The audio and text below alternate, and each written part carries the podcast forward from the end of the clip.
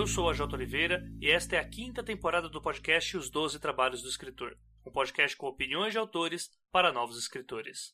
Lembrando que muito do que toca este podcast vem diretamente do apoio dos nossos padrinhos e madrinhas. E por ser o último episódio, eu não vou falar apenas dos padrinhos que contribuem a partir da categoria bronze, que é a nossa categoria de 15 reais. Eu vou falar sobre todos aqueles que continuam contribuindo para a continuidade desse podcast e que volta agora em 2021. O meu muito obrigado a todos os nossos padrinhos, madrinhas, padrinhas, madrinhas, todos aqueles que contribuem a partir de Álvaro Rodrigues, Carlos Rocha, Tomás Beltrame, Thiago Lee, Concílio Silva, Ana Rushi, José Igor Duarte da Silva, Elvis Soriano Rodrigues, Daniel Renatini, Paola Lima Siviero, Janito Ferreira Filho, Diego Mas, Daniel Folador Rossi, Mike Bárbara, Delson Neto, Margarete Bretone, Denise Schmidt, Diana Bassi, Camila Fernandes, Ana Lúcia Merege, Daniel Malaguti, Jana Bianchi Pim, Carolina Vidal, Érica Jurdi, Ian Freser Lima, Rafael Rodrigo dos Santos, Karen Soarelli, João Marcelo Conte Cornetê, Petrônio de Tiro Neto, Clécio Alexandre Duran, Rubens Travassos, Michel Costa, George Araújo, Gustavo Aranha, Gabriela de Jesus Moreira, Elias Romaneto, Ricardo Balbino, Gabriel Mates de Moura, e de Toledo. E meu muito obrigado, um feliz Natal, um feliz ano novo para todos vocês que ajudaram na continuidade dos trabalhos. Muito obrigado de coração a todos que tornaram esse podcast possível e para aqueles que não contribuem, caso tenham interesse, façam sua parte através do link padrim.com.br barra 12 trabalhos ou pelo catarse.me barra 12 trabalhos, lembrando que o 12 é sempre número e torne este podcast cada dia e cada ano mais digno dos seus ouvintes.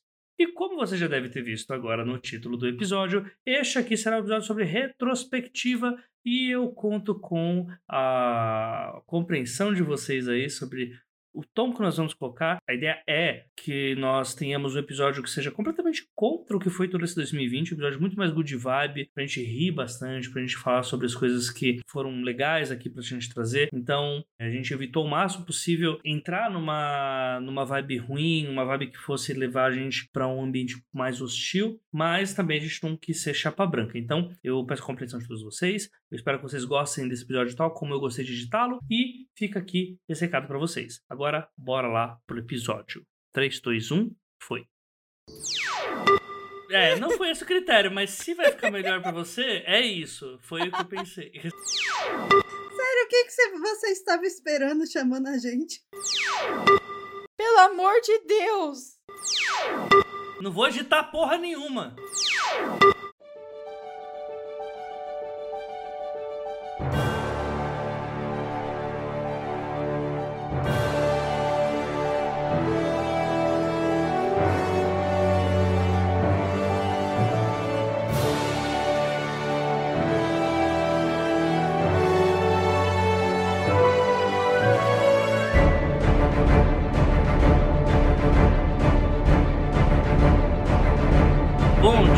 Tarde, boa noite. Eu simplesmente eu não sei como é que eu inicio esse episódio, porque normalmente a gente vem para falar de escrita, mas esse ano, é, como foi um ano muito monótono, não aconteceu quase nada de diferente, né? não teve tensão, não teve nada. É, a gente decidiu fazer um episódio um pouco diferente para falar sobre, bem, o assunto foi, foram vocês ouvintes que definiram, né? Vocês podiam ter optado por a gente falar sobre, sei lá, o final de Kubanacan, vocês podiam optar por a gente falar sobre nossos objetivos futuros. Mas não, vocês quiseram ouvir sobre a retrospectiva de 2020. Então é isso, e eu trouxe aqui um time que vai ajudar a gente a destrinchar essa coisa toda. Começando pela primeira participação dela aqui, May Mortari se apresenta, canal Chá de Prosa. Oiê! Oi, gente, eu sou Bem Bortari, do canal Chá de Prosa e podcast Booklistas, que eu vivo esquecendo de falar do Booklistas e o Sgrig fica muito triste comigo toda vez. Eu falo de literatura na internet aí desde 2014. não sei se é para fazer uma apresentação formal, vou fazer mais ou menos. É meio zoeira, meio formal. E faço vídeos de literatura no, no YouTube, lá no Chá de Prosa. E no Booklistas a gente faz listas inusitadas de livros para ler, como por exemplo, li livros para você ler no milharal, livros para você ler dentro do metrô em velocidade reduzida E esse tipo de coisa maravilhosa. Eu quero apontar também que eles fizeram um podcast sobre livros a ver com ceia de Natal. Eu, eu, eu realmente não sei como que eles conseguem se dobrar para fazer isso. Mas eles conseguiram, ficou boa. Então, assim, escutem lá. é legal. Escutem lá. Do lado dela, pelo menos do lado dela, aqui na minha, na minha tela. Agora a gente vai pra um time meio clichê, porque é o pessoal que tá acostumado a dar voadora o ano inteiro. Então, acho que achei muito justo trazer eles pra cá para fazer uma premiação aí de voadoras que vão rolar. Então, começando por ela, Guilhaga. Olá! é muito bom, muito bom.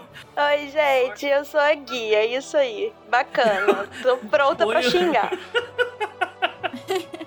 ok. Do lado da Gui, é, também do Pavio Curto e também do Pode Entrar, Bárbara Moraes. Oi, gente. Eu ia falar, eu sou a Bárbara Moraes, vocês já sabem. eu sou autora da trilogia Anômalos e outros contos de ficção especulativa. Além de, é isso, manter o podcast extremamente errático e específico, que é o Pode Entrar, onde a gente só fala de vampiros. É uma proposta maravilhosa. E do lado da Bárbara, o arroz de festa aqui do podcast, ele mexe tá aqui.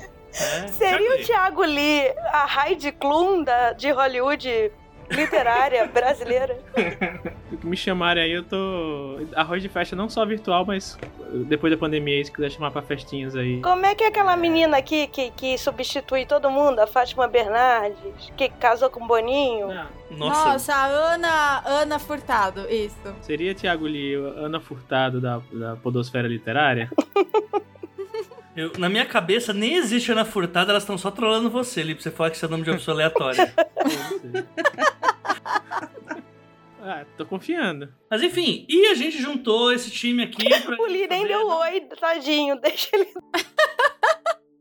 É verdade, né? O Nossa. Li, o, o Li falando da Ana Furtado. Oi, meu nome é Ana Furtado. Sou casada com o Boninho. o Boninho é o, é o William Bonner? Vocês não, não, eu tô no Big, Big Brother. Brother. Ah, não é que você falaram Fátima Bernardes Boninho, eu pensei, ah, deve ser. Gente, vocês não, leem, não liam ego, não? Meu Deus do céu, saudade do ego. Mas é isso, oi. A resposta é não. Eu dei oi. Eu, tô, eu sou do curta ficção, em pavio curto. E se você não sabe isso, é porque provavelmente é seu primeiro dos trabalhos. Ou... Li, você escreve também? Eu sou autor do Homem Vazio e da Maldição do Carneiro de Ouro, que está disponível em um momento em lugar nenhum. eu ia falar isso, não está disponível. Ficou disponível Eu adorei, é o livro, é, é ficção fi, fictícia. Ficção fictícia do livro. Quem leu, leu, quem não eu leu, Eu escrevi, leu. mas você não vai encontrar lugar nenhum, desculpa. Quem não lê, lerá. Próximo. Eu, eu só discordo de você ali, porque. Né, vou soltar aqui, porque eu não sei se deveria. O que é dito no grupo fica no grupo, mas esses dias o Lee recebeu mensagem de um ouvinte do Curta Ficção perguntando se ele já participou de algum episódio lá.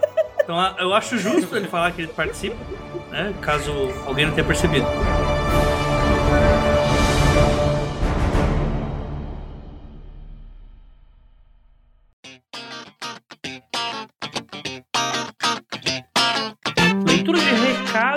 Da semana, da quinzena, na verdade de 2020, né? O último episódio, então nós temos muitos recados aqui para passar para vocês. Alguns recados aqui, como as férias dos trabalhos, como já, já expliquei aqui neste episódio, né? Pelo menos eu expliquei no passado, vocês ainda vão ouvir isso, mas o Dois Trabalhos ele vai entrar em recesso agora, né? A gente, é, eu, a Clara, a Ana, nós trabalhamos muito esse ano em gravações. Esse foi o ano mais prolífico do Dois Trabalhos. E isso em conjunto com Pergunte às Damas, com caixa de ferramentas e tudo mais. A gente produziu muita coisa. Quase todas as semanas do ano nós tivemos episódios publicados. Então, é, a gente vai entrar num recesso agora e esse recesso vai durante o mês de janeiro. Durante o mês de janeiro a gente volta a gravar, mas vocês vão ter esses resultados no mês de fevereiro. Então, nos aguardem aí pelo menos pelo mês de fevereiro. A gente precisa dessa pausa um pouquinho para pensar em várias coisas né? É, analisar como é que foi o ano dos trabalhos, fazer nossas reuniões para as próximas pautas e tudo mais. Então, eu peço compreensão de vocês, nós estamos aqui cansados, né? eu tô fazendo essa gravação aqui faltando um dia para o novo, então isso mostra que a gente está bem empenhado aí, a gente se empenhou bastante durante esse 2020 para trazer um conteúdo de qualidade para todos vocês, ainda que o, todo o nosso cenário de pandemia e tudo mais tenha é, feito o possível para que nós não conseguíssemos. Então, é, esse é um recado que eu tinha para passar para vocês. Fevereiro estamos aí novamente com a próxima temporada dos trabalhos, temporada 2021, essa sexta temporada, né? E eu também posso deixar aqui já para vocês que na primeira semana é uma coisa que eu já tinha prometido para vocês e que acabou atrasando um pouquinho por N motivos. A gente vai ter a primeira oficina no Feed Prêmio dos Trabalhos oficina de escrita feita por mim. Na verdade, não é uma oficina de escrita de cabo a rabo, mas eu decidi batizá-la como mapa dos conflitos e é a forma como eu trabalho os meus conflitos é, nas histórias que eu escrevo. Para quem lê ou já leu alguma coisa que eu tenho escrito, sabe que tem uma coisinha ali que normalmente eu uso que torna as cenas um pouco diferentes, né? Ou o meu toque que eu dou naquela coisa, e ela é fruto de muitas coisas que eu aprendi com várias pessoas e que eu não tô aqui para passar uma cópia de ensinamentos que outras pessoas trouxeram, mas sim como eu consegui adaptar isso para minha escrita e trazer para vocês. Então, é, eu ainda não sei quando que isso está sendo lançado. Existe uma possibilidade de quando vocês estarem ouvindo esse episódio já estar disponível no feed prêmio, mas eu deixo é, eu vou colocar aqui uma margem de erro porque eu não sei como é que as coisas vão estar funcionando no dia 31, dia 1 que é quando eu tô postando tudo isso no ar mas é, agora a gente já vai ter no feed prêmio essa oficina aí para que no caso ela será uma oficina em cinco ou seis episódios. Eu tô decidindo ainda como é que vai ser isso, mas eu vou postar um por semana lá no feed prêmio, pelo menos enquanto a gente tá nesse tempo aí de resguardo, né? Então todos os padrinhos e madrinhas que têm acesso ao feed prêmio vão continuar recebendo conteúdo. Então eu deixo essa dica aí para vocês, tá? É, eu como eu tinha dito antes, haveria uma oficina também da Clara Madrigano. E isso é algo que eu tenho que passar para vocês. A Clara não faz mais parte do projeto, ela decidiu agora dec é, se dedicar apenas à escrita, né? A Clara ela tá com uma carreira bastante prolífica lá no, nos Estados Unidos, né? O mercado anglófono é, tem pego bastante textos dela.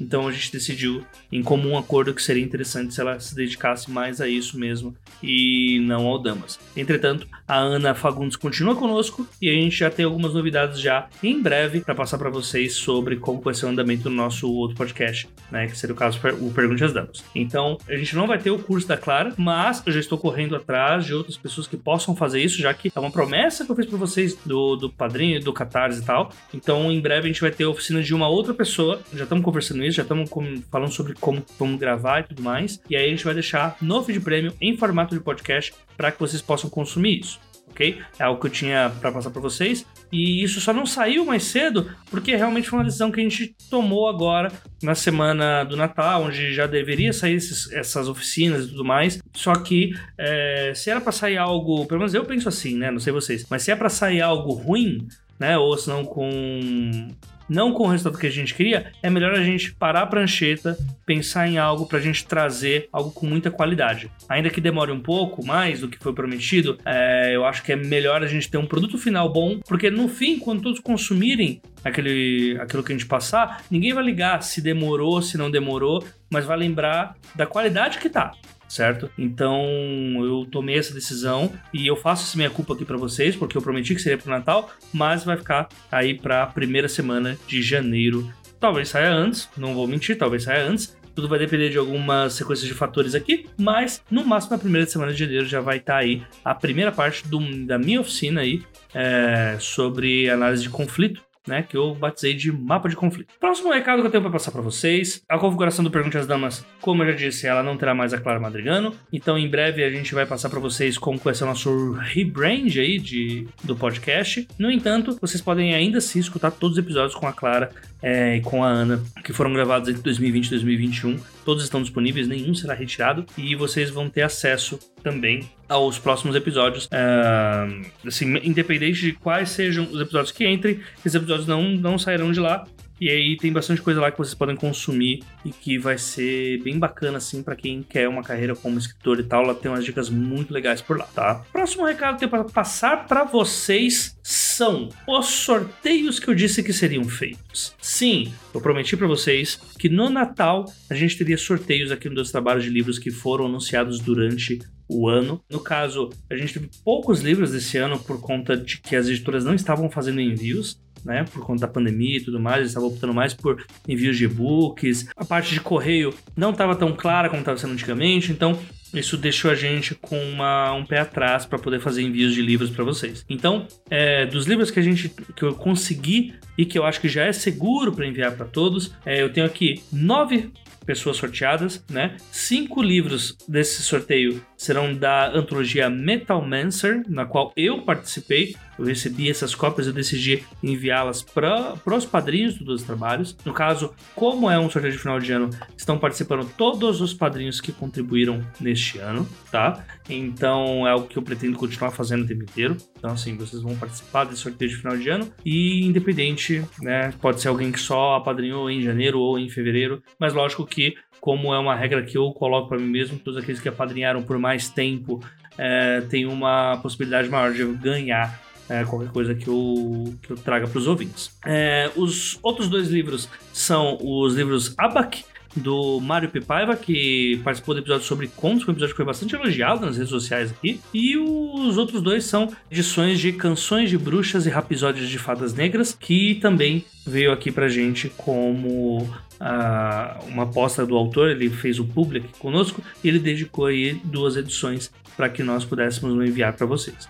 Então, eu vou aqui primeiro fazer o sorteio dos cinco livros da antologia Metal Mancer. Uh, essa antologia ela foi feita pelo Andrew Santos e pela Jessica Lang. E ela tem a minha participação, tem a participação do Enes Tavares, tem a participação de outros nomes e que eu espero que vocês gostem bastante. Com a magia da edição, eu vou cortar aqui o tempo que foi feito para o sorteio e já anuncio aqui para vocês cinco pessoas que vão receber edições de Metal Mancer serão Denise Schmidt, Petrônio de Tilho Neto, o Delson Neto, o Michel Costa e a Carol Vidal. Muito obrigado aí por vocês terem contribuído por esse tempo todo. É, assim, na primeira semana de janeiro eu faço os envios por correio para vocês. Vou pedir para vocês seus endereços e aí eu faço esses envios.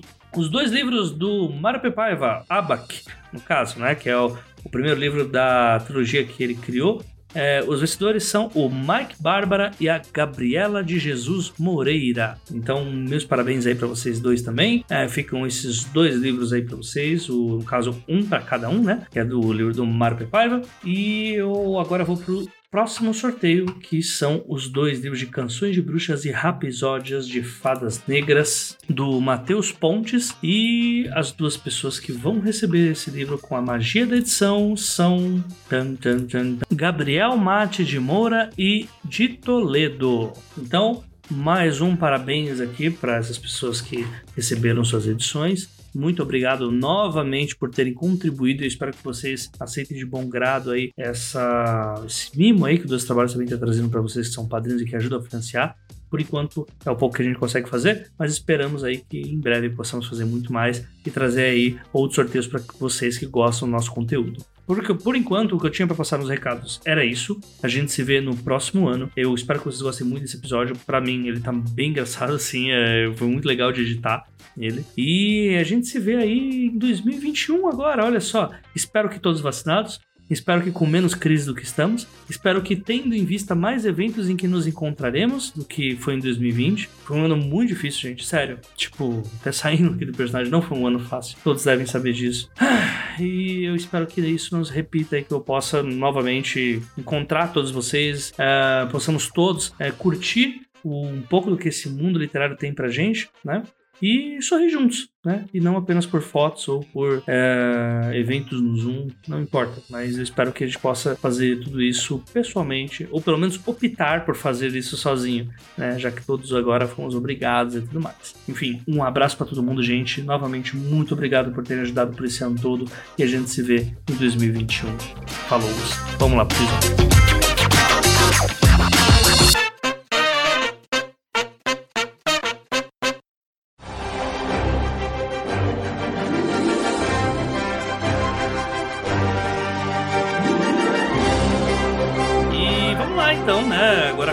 começando essa epopeia, a gente tem que começar com algo uh, leve, né? Porque depois a gente vai pro que realmente importa, o prato principal da noite. Olha aí, eu tô falando quase estilo Masterchef, a gente tava falando sobre comida aí quando começou antes, em off, né? Então vamos lá. Já que a gente apresentou, acho que a gente pode começar falando de 2020. Quais foram as nossas melhores leituras? Só pra gente não ficar só batendo, batendo, batendo, batendo, né? Seria ótimo também, mas acho também vale a gente falar que aconteceram algumas coisinhas legais em 2020 que não tem a ver com o ano, mas sim com nós mesmos ou com o que a gente leu, né? Então, vocês fizeram alguma leitura que vocês gostaram muito esse ano? É, pelo menos, assim, pra mim, que eu tava gravando o podcast lá, o 30 Minutos, que o pessoal tem uma tendência muito mais aí pra essa pegada de alta literatura ou coisas muito mais pesadas. Pra mim foi horrível, toda leitura que eu fiz lá eu chorava no banho, então poucas foram boas. É, vocês eu vejo são mais desprendidos nisso, né? Vocês leem coisas que, que são mais legais, que gostam. E esse ano foi muito difícil pra gente não ler escapismo. Ué, você tá me gostar, né? julgando que eu não sei ler alta literatura?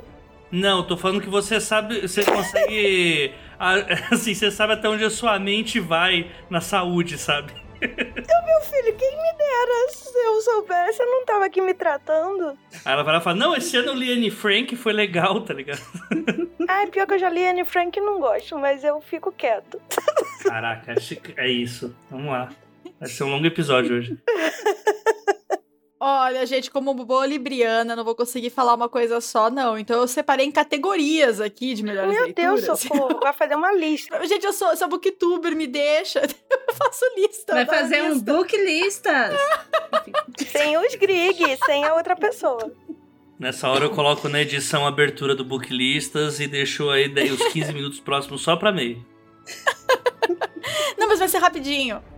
Eu separei três categorias que são o melhor clássico que eu li esse ano, melhor livro contemporâneo que eu li esse ano e melhor nacional que eu li esse ano. E entre clássicos eu li vários, porque eu tô com um projeto lá no canal de leitura de clássicos que acaba agora em dezembro. E eu li dois clássicos que eu amei muito, entre eles que foram o Retrato de Dorian Gray e o Morro dos Ventos Uivantes. O que eu mais amei ter lido, que foi novidade pra mim, eu nunca tinha lido, foi o Morro dos Ventos Uivantes da Emily Brontë. Eu fiquei assim louca por esse livro. E eu adoro que esse é o tipo de livro que eu vejo as pessoas falando que ou amaram de paixão, de todo o coração, assim, ou então elas simplesmente não gostam desse livro. Eu não vi ninguém falando desse livro mais ou menos. Eu sempre, tipo, eu odeio esse livro, eu amo esse livro. Eu acho isso maravilhoso. Principalmente quando eu sou uma das pessoas que ama. Eu odeio quando eu sou lá porque eu odeio. E em livros contemporâneos, eu li um da Jodilyn Anderson, é, que foi publicado aqui pela Morro Branco, com a tradução da Cláudia Belrassov, que é Tiger Lily. Eu amo esse livro, ele é como se fosse um prequel de Peter Pan, que é o livro da minha vida. Eu amo demais Peter Pan.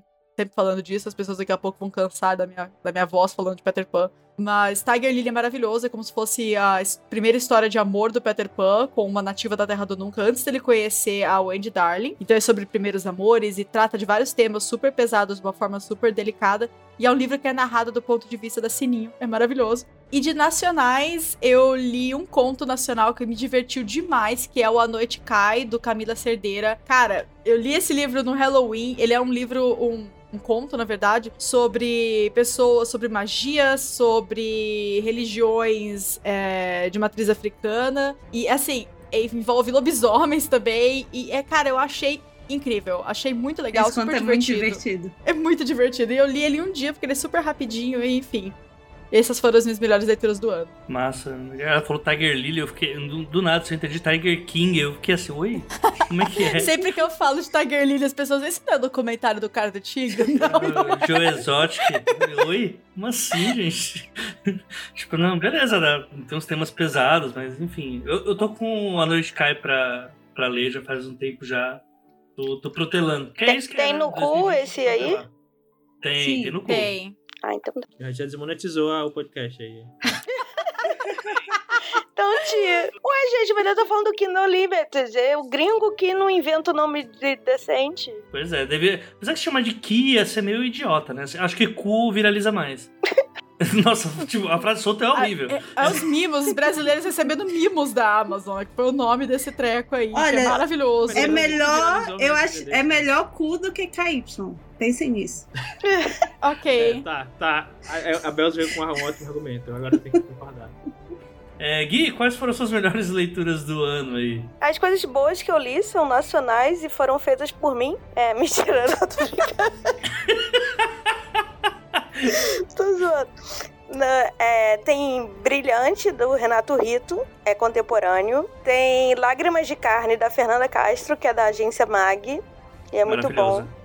Maravilhosa. Tem o livro do Lee que não existe mais, mas talvez vai existir em breve de volta. chamada Maldição do Carneiro de Ouro. Então quem leu, leu. Quem não leu, só lê depois que voltar aí. O Mistério da Cabrita Dourada. E provavelmente vai vir com um título diferente, então a gente não sabe. Tem também Quando o Sol Voltar, da, da Olivia Pilar, que foi feito pela gente, pela agência Página 7. E tem minha série do coração, chamada Três Coroas Negras, que acabou e eu finalmente li os cinco, quatro livros. Eu não sei quantos livros são, como a Bel já disse no pavio curto, né? Cada título é um número que não corresponde ao número de edição. Então, É bizarro. eu não sei É quantos livros tem isso. esse livro. Quantos Essa livros tem. esse. Quantos. É. Bacana, vou passar pra Belza agora. Isso, muito bom. Isso, Isso leiam. mesmo. não, não contem. Eh, Tudo bem. E assim, eh, pessoal, se beber, não dirija. Só isso que eu tinha pra colocar. E o podcast não, não contribui com nenhuma alusão a álcool. É, é Bel, sua vez. Esse ano eu li muitos livros bons, principalmente no início do ano, então eu achei que eu tinha lido ano passado, mas foi esse ano. É, e um deles é um que eu não calo a boca desde que eu li, que é o Gideon the Ninth, é, que, é, enfim, só tem em inglês por enquanto, não sei se alguém vai comprar no Brasil, espero que comprem, porque esse livro é incrível e ele é 100% louco, porque é tipo necromantes no espaço é, fazendo uma quest que ninguém sabe o que é, na verdade. tipo assim, eles jogam todo mundo num planeta e falam. Sobrevivam. E é basicamente isso. é Eles têm que descobrir o que tá rolando. É, eu também li Cidade de Bronze, que foi lançado aqui pela Morro Branco, que é muito, muito bom. É, também é fantasia adulta, né? O Gideon também é fantasia adulta. É, e é inspirado, enfim, em mitologia árabe. A autora é, é islâmica. Enfim. Eu queria fazer um disclaimer aqui, que eu sempre acho que Cidade de Bronze é a da Cassandra Clare. Nossa, parece título de Cassandra Clare, verdade. Cassandra Clare Title Generator, isso aí. Ah, pronto. A Cassandra Clare monopolizou o uso da palavra cidade em título Cidade. agora. Exatamente. e eu acho que esses foram os dois melhores, assim, que eu fiquei. Eu li no início do ano e viraram meus xodozinhos, assim. Massa, massa. Li? Lágrimas de carne. Acabou, pronto, próximo. É. Lágrimas de carne é muito bom. Você não vai falar de Lágrimas de Carne é Kindred? ótimo. Vai ser o quinto, o quinto episódio do podcast que eu vou recomendar Kindred, mas, mas tá bom, vou recomendar porque realmente vale muito mais do que isso. Kindred ali esse ano, já entrou na minha lista de, to- de top livros do, da história. É, Lágrimas de Carne, acho que foi o- a surpresa. Não foi nem surpresa, porque eu sei que a, que a, a, a Fê ia, ia entregar o que ela, o que ela se propôs. A outra aqui também, que também é meu, meu, meu ídolo aí, o A Casa do Chico Felice, que é um não ficção aí contando a história da casa do, do João de Deus. E é muito bom porque ele não foca na figura do João de Deus, assim, ele foca na casa, então nas pessoas que passaram pela casa. E o João de Deus é só alguém que tava ali, sabe? E é. Pra estragar o rolê. Só tava ali pra Eu lembrei estragar de mais um. todo o conceito do negócio. Eu lembrei de mais um agora. Porque eu não tenho mais memória, gente. Que é o Cidades Afundam em Dias Normais, da Aline Valek, que virou um dos meus livros favoritos. Veja, eu não tenho mais memória, porque eu terminei de ler e eu falei, esse é um dos meus livros favoritos. E é muito, muito bom. É excelente, assim. Que é um livro de cidade que não parece título da Cassandra Clare. Aí, ó. Tá vendo? E você, AJ? O que, que você leu, AJ? Eu li o Kindred também. Gostei muito de ter lido o Kindred. Também tô muito na vibe do Lágrimas de Carne, porque ele é total 2020, né? Não, não, não corram dele, não corram dele, mas ele é total 2020. E eu reli, né? Acho que releitura também serve, né? É, é muito difícil. Eu, sou- eu não sou uma pessoa de releitura, mas eu peguei pra reler um livro que eu gostei, sim, demais, que foi o Enterre Seus Mortos, da Ana Paula Maia. E eu não vou ficar falando muito sobre eles, porque, exceto pelo Lágrimas de Carne, todos eles têm episódios de 30 minutos que eu gravei e falei pra cacete sobre isso. Então eu vou estar me repetindo. Então eu vou deixar os links e aí vocês escutam lá que ficaram episódios legais. Mas são esses: Lágrimas de Carne, é, Kindred e. Enterre Seus Mortos.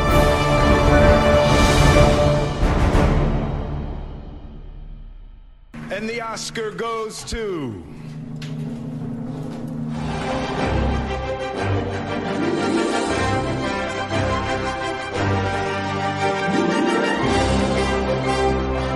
Lá. Melhor episódio vídeo gravado 2020. Rapaz. Começando pela MEI. Bom, é, em termos de vídeo, esse ano foi muito especial pra mim, porque foi o ano que eu voltei com o canal do jeito que eu queria que ele fosse o tempo todo, né? Que agora o canal é só meu. Que, é, pra quem não sabe, até 2019 o canal não era só meu. Sempre tem um acionista pra ferrar a criatividade do artista. É, eu tinha o canal com outra pessoa, mas a gente tinha, assim, tipo, ideias totalmente incompatíveis e isso me, me segurava muito de criar o conteúdo que eu queria criar. Porque eu tinha medo de não conseguir proporcionar o ambiente que eu queria proporcionar para as pessoas, porque não era só meu. Então, esse ano, quando, quando eu voltei em março com o canal e ele era só meu, eu falei, agora foda-se, né? Agora eu vou falar o que eu quiser falar. E eu comecei a fazer mais vídeos voltados, assim, pro tipo de literatura que eu sempre li, que é as minhas fantasias, livro LGBT, livro escrito por pessoas LGBT, e meus surtos. E esse tipo de coisa. E teve um vídeo que eu fiz que foi muito especial esse ano, que é o tipo de coisa que eu nunca teria feito é, se o canal não fosse meu mesmo, que é um vídeo de uma tag que chama Tag dos Chazinhos, que foi uma tag que o pessoal, o clubinho do membro do. É, o clube do, do clube de membros do canal. É que eu falei que embananado que é uma tag que o pessoal do clube de membros do canal criou para mim. Então, tipo, eles. Num dia eu acordei, abri o chat nosso, né? Que tava cheio de mensagem. Eu falei, ah, fudeu, né? Explodiu alguma coisa, o canal saiu do ar, não sei o que aconteceu. Aí eu entrei e eles estavam empolgadíssimos criando uma, uma tag de chás para mim, com trocadilhos envolvendo a palavra chá. Então tem coisa do tipo um livro hot, Charmander. Cara, é assim, é a tag mais engraçada que eu já vi na minha vida, porque é feita especialmente para mim, é totalmente o meu humor idiota. E eu gravei esse vídeo e eu fiquei muito feliz porque sabe, é o tipo de coisa que é 100% eu, assim, tipo, é tão eu que foi feito para mim. E do Booklistas, a gente fez vários episódios é, esse ano. Eu vou até abrir aqui a timeline do Booklistas, porque eu tô com medo de falar um episódio que não é desse ano. Aí o Skrig fica louco comigo, porque eu tenho uma memória horrível. Ah, esse ano o Sgrig e eu nós criamos um spin-off do Booklistas, que é o Cubilistas, é Book ao contrário, que era, em vez da gente... Eu só entendi essa quando você explicou, tá? Só quero deixar claro isso. Não era óbvio. Assim, poxa, é escrito Cube, é book ao contrário, poxa, mas enfim. Eu sou o tipo de pessoa que só descobriu que Scooby é livros ao contrário depois dos 29. Hoje eu tenho 30. Então é isso. Você, quando era criança, sabia que Ekans é Snake ao contrário? E Arbok é Cobra ao contrário? Eu, eu vou é ali e já venho. Ele vai ter uma crise existencial. Agora. Ele vai pegar um papel para escrever para ver se é minha. Você sabia disso, testar. Gui? O quê? Não preste atenção. Você sabia? Ô, oh, porra, Gui. Ajuda nós. Meu Deus. Bom, mas é, a gente criou esse spin-off que é o Cubilistas, que em vez da gente fazer uma lista de seis livros para você ler em uma ocasião especial, a gente faz seis ocasiões para você ler um livro especial. E a gente começou a divulgar livros dos amigos. E o primeiro episódio do Cubilistas, se não me engano, o primeiro mesmo Cubilistas, é sobre o Homem Vazio, do Thiago Lee. E foi super divertido de gravar. Não sei se vocês conhecem o Thiago Lee. Ele participou de uns episódios daquele podcast Curta Ficção. É isso aí. Falando meia hora aqui no, no mudo. Reclamando, mas muda, mutado. O ouvinte que mandou a pergunta pro Lê, ele tá se achando muito perseguido nesse episódio, sério. Tadinho. Ah, pra mim era o nosso modus operandi, eu nunca sou. É mais ou menos isso mesmo, Gui. Mas é esse o sentimento que traz. E tá tudo bem. Mas aproveita, Gui, e diz qual foi o melhor episódio Ai, aí que você gravou esse ano. Eu não acho nenhum bom, então não teve. a gente teve um episódio que foi muito louco. Qual é, Bel? Você lembra? Aquele que foi o episódio mais sem pauta, mais doido de todos. Não foi o Tá Tudo Bem Ficção? Provavelmente. É o pavio curto número 42. Esse é muito bom porque a gente, a gente já grava no freestyle, mas esse eu não sei o que aconteceu. A gente tava muito. Até a minha mãe ficou, nossa, né? Estranho vocês, entendi nada. Eu sei exatamente. Incrível. Sua mãe é ouvinte do seu podcast? Claro que é, minha mãe faz tudo que, que, eu, que eu faço. Ela tem que muito ter controle, ela é capricorniana. Ela tem que falar okay. mal. Ela tem que vir me julgar aqui. A minha mãe só é Potterhead porque ela lia tudo que eu lia, porque ela achava que tinha que ler. E, de certa forma, eu acho que ela tá certa como educadora, né? Apesar de Sim. eu li Nora Roberts com 10 anos por causa dela, então o crivo dela não era bom. eu acho que ela tinha muita preocupação com droga, nunca com sexo. Então. E aí ela é mais Potterhead do que eu por causa disso. Okay. É, enfim. E esse episódio é muito bom, é isso aí, show. Eu não gravo vídeo. ok. É, Bel, segue aí o rumo. Tá, eu tenho dois episódios que eu gosto muito do Pode Entrar esse ano, mas eu acho que assim, todos os episódios do Pode Entrar nesse ano foram muito bons. Assim. Eu amo que a Bel finge que ela não é do pavio curto, ela faz de tudo para não se misturar com a gente. Mas eu ia falar depois. Eu tenho que fazer jabá do, do, do, do, que sou só eu que está nessa mesa. Nessa mesa tem três pessoas, mesa, programa. Tem três pessoas do pavio curto. Você vai falar de Crepúsculo, eu tenho certeza. Óbvio, eu vou falar do episódio de Sol da Meia-Noite, porque a gente gravou basicamente duas horas e a Marina teve um trabalhão pra editar. Mas este episódio é tudo, porque é só a gente xingando o Edward por duas horas, entendeu? Foi é incrível. E ele é muito divertido como um todo. É, o episódio de O que Fazemos nas Sombras também é, e foi quando a gente cunhou o grande termo pré-falecidos, para todo mundo que escuta o podcast. Justíssimo. Do pavio, eu acho que o meu favorito foi o do Leitores que Não Leem. Foi muito divertido esse episódio, no geral, assim. Inclusive, isso, assistam o What We Do in the Shadows, que é maravilhoso. Sim, assista, é incrível. Tem na Netflix. Muita gente não conhece, eu fico muito triste, mas Netflix não, Amazon Prime. tá na Prime. Não, tinha na Netflix, não? Não, é a Prime. Saiu. Enfim, está em algum serviço de streaming que você assina. é isso. Eu gosto muito do pavio daquele. Estão destruindo minha. Estão destruindo, censurando minha arte. Não, não, desse Esse é muito bom também. É o foreshadowing já do episódio, né? Porque Eu queria dizer que eu não lembro de nenhum desses episódios. Eu tô aqui tentando lembrar coisas. Caralho, Gui, o que tá acontecendo?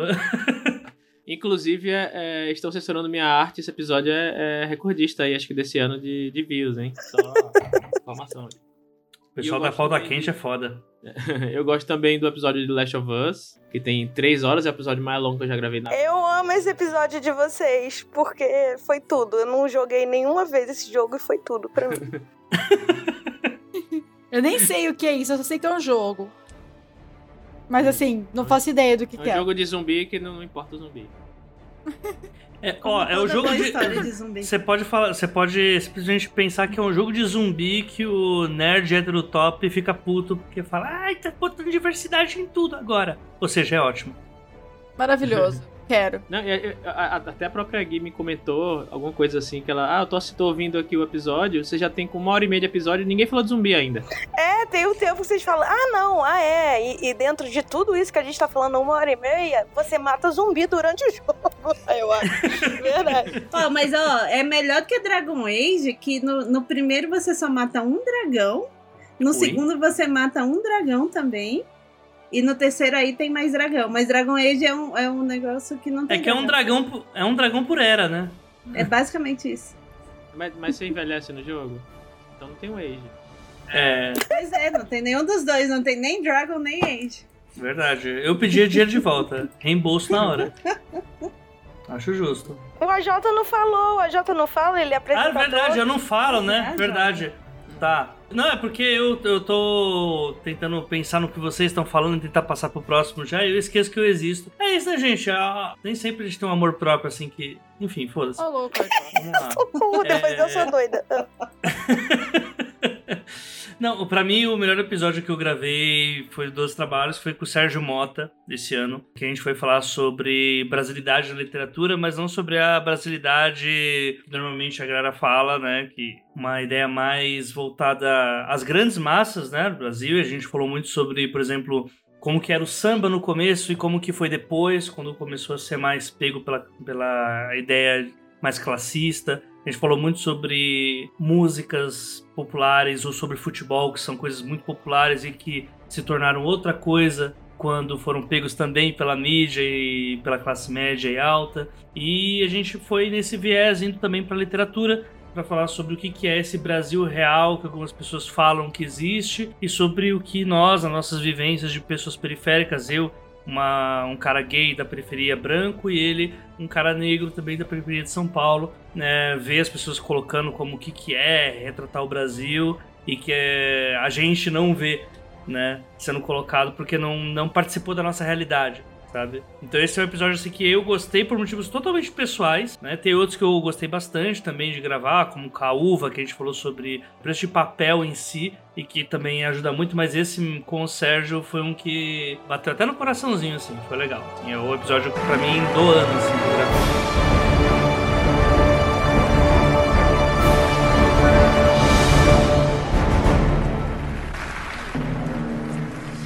And the Oscar goes to.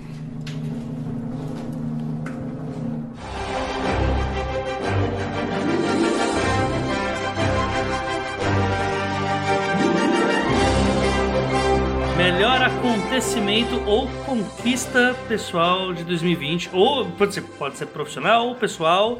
É, 2020 tá difícil, assim, de ter conquistas legais, mas vamos lá. Bom, é, esse ano foi, em questão de conquistas pessoais, foi um ano bem importante pra mim, principalmente pra minha carreira como escritor, né? Que do começo do ano eu lancei o meu primeiro conto independente, que é a Guardiã de Ideias, que tá lá na Amazon. E, assim, foi a primeira vez que eu publiquei uma coisa séria mesmo, com, en- enfim, sem, sem blog, sabe? E foi uma experiência incrível, assim, até, até hoje ver feedback de pessoas que leram, eu fico muito feliz. Depois que eu publiquei esse conto, eu também terminei de escrever meu primeiro livro de fantasia, né? O manuscrito dele, a primeira versão dele, tá escrita. Que também foi uma conquista, quando eu comecei a escrever, eu achava que eu não ia terminar. E eu falei, meu Deus, isso vai ficar muito grande, eu nunca vou chegar no fim disso. E, e aí deu certo, tá terminado, agora só falta a gente cortar tudo e fazer tudo de novo. E, Muito é, e já, já está no, no processo. É a melhor parte do processo. Eu gosto, eu gosto bastante dessa parte. Eu brinco com o Soga, eu falo, nossa, até você gostou, mas quer como de tudo, né? Aquela coisa, né? Eu gosto porque é a hora que fica bom, né? É, exatamente. É, é porque eu sei que não tá, a gente vai arrumando. E a terceira coisa que foi uma conquista maravilhosa foi ter sido. é, foi estar agora agenciado pela agência MAG. E assim, tipo, foi um ano cheio, né? Tipo, eu comecei, publiquei meu primeiro conto, e daí no fim do ano eu tô agenciado. Eu fiquei, tipo, meu Deus do céu. Estou muito feliz com isso. Então, 2020, assim, pra mim, teve esse lado do profissional que acabou dando muito certo aí. Olha aí, já passa pra você, Gui. Agora eu sei que vai ter várias conquistas aí de 2020 com você, né? Gui? Nossa, zero.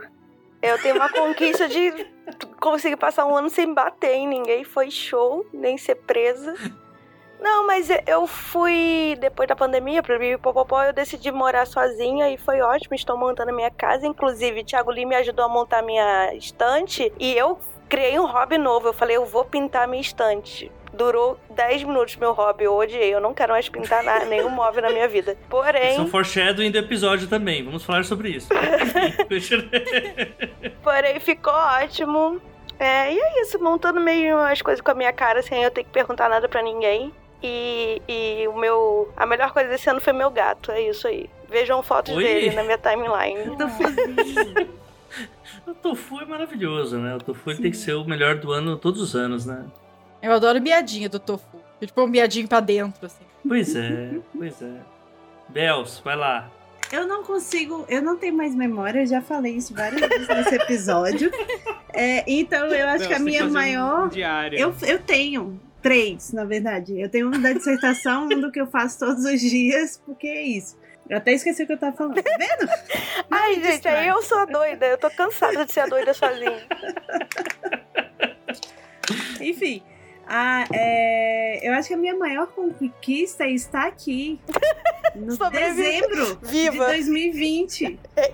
Com alguns problemas de memória, sim, sem, sem saber palavras também, mas eu cheguei no fim de 2020, é incrível. É isso. Queimou o bolo? Queimou o bolo, mas ela fez um bolo. A gente chegou em dezembro, inclusive isso é a grande conquista de todos nós aqui. Inclusive quem tá ouvindo, parabéns pra você. Mas esse ano eu descobri ano. Que o ser humano realmente é muito sobrevivente, cara. Você tira tudo dele e esse diabo não morre, é que nem barata. É difícil matar ser humano, é Caraca, difícil. quantas vezes eu falei, eu não vou aguentar mais que isso, e acordei no dia seguinte. E aí a gente e tava pior e você, ok, vamos continuar. Nossa, é muito doido isso. Totalmente, totalmente. Olha o lugar que nós estamos, gente. O pior é que, assim, eu escutei uns. eu fi- é um erro isso, né? Eu escutei uns dois podcasts do ano passado, não meus, mas de pessoas fazendo retrospectiva de 2019, colocando, nossa, o pior ano da história. 2020 vem pra mudar tudo. Não, eu falei Ah, gente. ser pior do que 2019, ele tem que contar. E aí eu não sabia que 2020 era o melhor aluno da turma. Entendeu? Foi isso que aconteceu. Exatamente. Enfim. Foi isso. Li, nesse clima de good vibe aí, qual foram as suas conquistas aí de 2020? de realização pessoal, é, com certeza ser agenciado, lançar o Carneiro de Ouro e ele ser comprado por uma editora para ser lançado em 2021. Eu acho que esse provavelmente é a única realização pessoal, mas com certeza uma realizações excelentes. Eu posso contar aqui do Lee assinando o contrato e aí a gente morre em silêncio. Eu, Ih, Lee, você quer tirar uma foto disso? Aí ele precisa. Aí eu, sei lá, você tá emocionado? Ele, não sei, né? A gente já sabe disso há mais de um mês. Eu falei, pois é, né? A gente ficou meio assim. Ah, maneiro, deixa eu tirar uma foto. Foi tipo.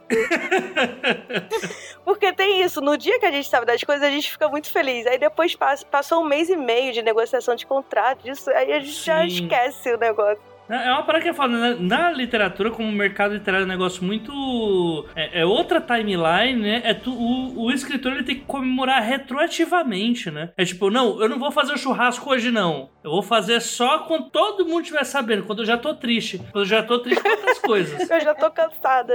É. Você, você escreve em 2018, você manda pra alguém ler em 2019, você cons- as- con- as- consegue um- alguma coisa em 2020, assina em 2021, publica em 2022, sabe? É- E nem gosta mais da história, mentira. Às vezes Mudaria tudo. Exatamente. O meu é mais parecido com o da Gui. Estou morando sozinho. É isso? Uhul! E tá vivo, hein? Consegue fazer vivo. miojo, tá bom. Não, limpo casa. Eu não sabia limpar banheiro. Fui limpando assim, aprendendo. Fui aprendendo.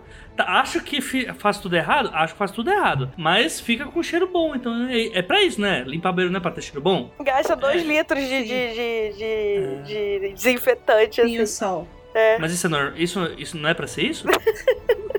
Não? Ah, tá. Eu vou ver uns vídeos no YouTube depois. Mas sim, eu agora sou uma pessoa que mora sozinho. Como diria o pessoal dos apps, é, eu sou uma pessoa com local na pandemia. Então isso não vale nada. Isso- isso eu sou rico no banco imobiliário. É isso. Ah, adiantou E- nada ter local na pandemia. Pois é. E aí, tipo, o que era antes, o sonho de escrever e publicar o primeiro livro. Uau! É uma das três funções da pessoa, né? Publicar um livro, plantar uma árvore e ter um filho, que é uma coisa muito heterossexual, enfim, eu não quero ter filhos não, mas hoje o meu sonho é ter um micro-ondas. Então, assim, é, acho que deu pra dar uma boa relevada aí nos objetivos, né?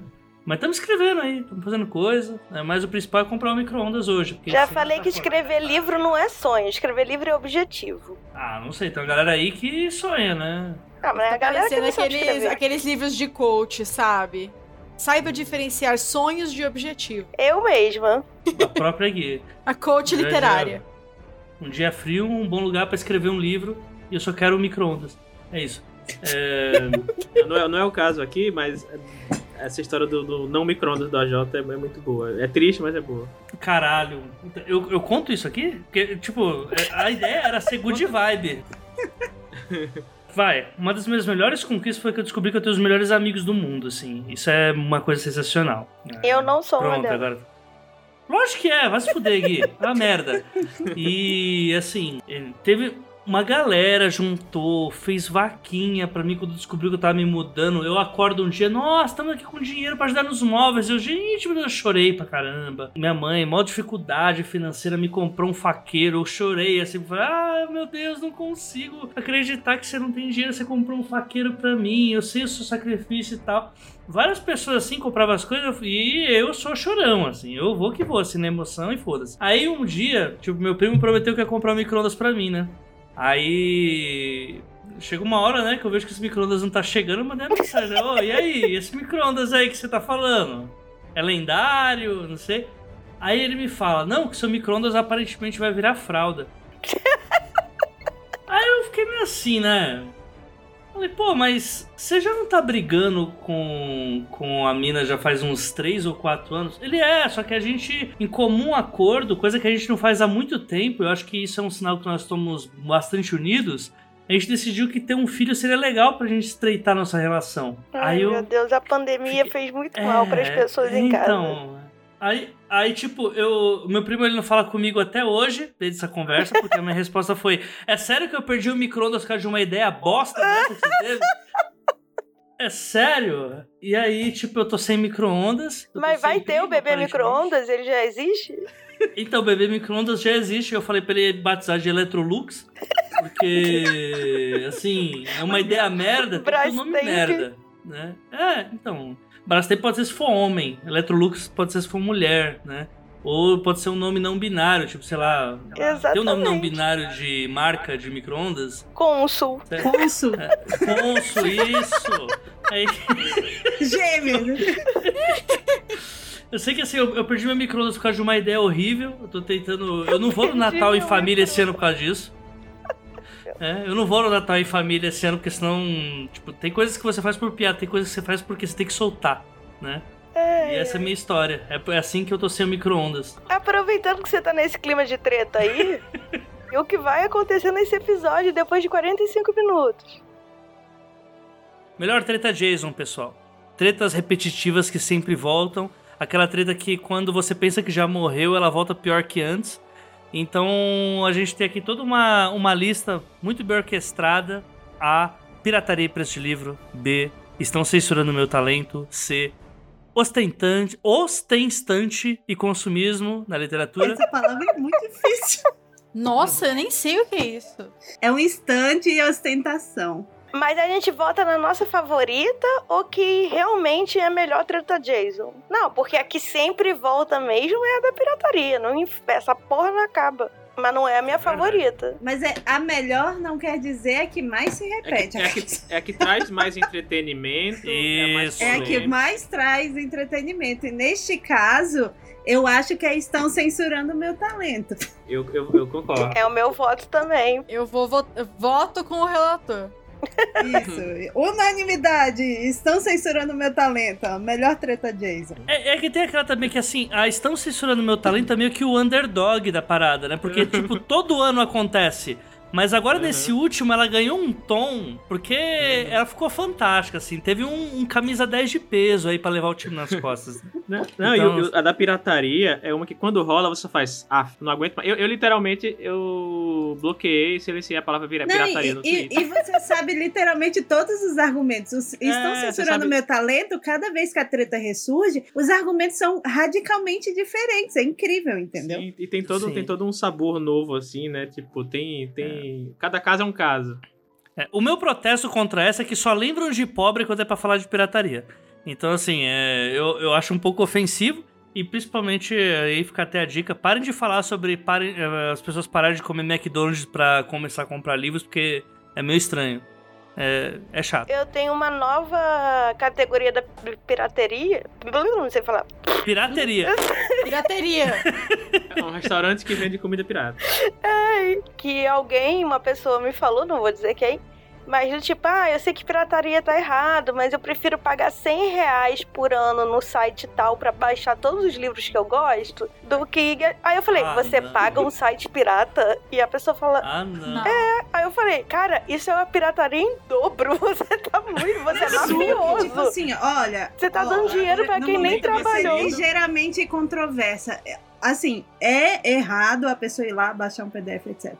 Mas é muito pior você pagar pra uma pessoa. Isso Não, é- Então, chega lá e dá dois reais você- nele. Exatamente, se você não vai pagar, não pague.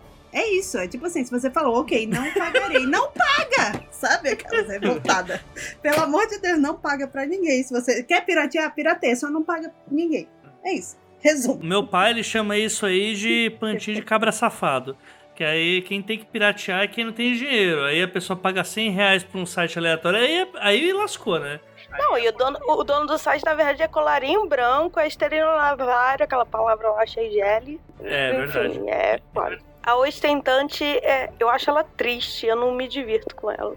É uma, é uma forte candidata pro próximo ano, né? Tipo, esse ano, assim, o censo, o Estão censurando meu a talento. tendência de 2021 É, vem com tudo aí, Sim, gente. é, vem aí, vem aí. Mas sabe o que que é curioso? Antigamente, tipo, anos 40, sei lá, anos 30, as pessoas vendiam a Barça vazia, só pra você enfeitar a sua sala. Sabe, você, como se você comprasse a capa da Barça da enciclopédia, quem não podia comprar porque era muito caro. Porque tinha esse negócio de que cultura ou coisa, objetos de arte, né, são ostentação. É por isso que às vezes você vai na casa de alguém e, tipo, tem um monte de revista chique, assim, aquelas Vogue casa, tudo assim no meio da mesa de centro. Eu acho ó juntar uma de revista na mesinha e cheia de poeira, mas Não, o Paulo Guedes agora, quando ele viu que teve a repercussão lá que a estante de livro dele é vazia, ele mandou comprar um monte de livro pra pôr na estante dele, ele começou a dar um monte de entrevista ali na frente da estante cheia de livro. Eu poderia opinar sobre isso, mas é falar da minha dissertação e eu tô proibida de falar da minha dissertação até Você nunca está ela. proibida de falar. Aliás, se você não falar, eu acho que você não é você.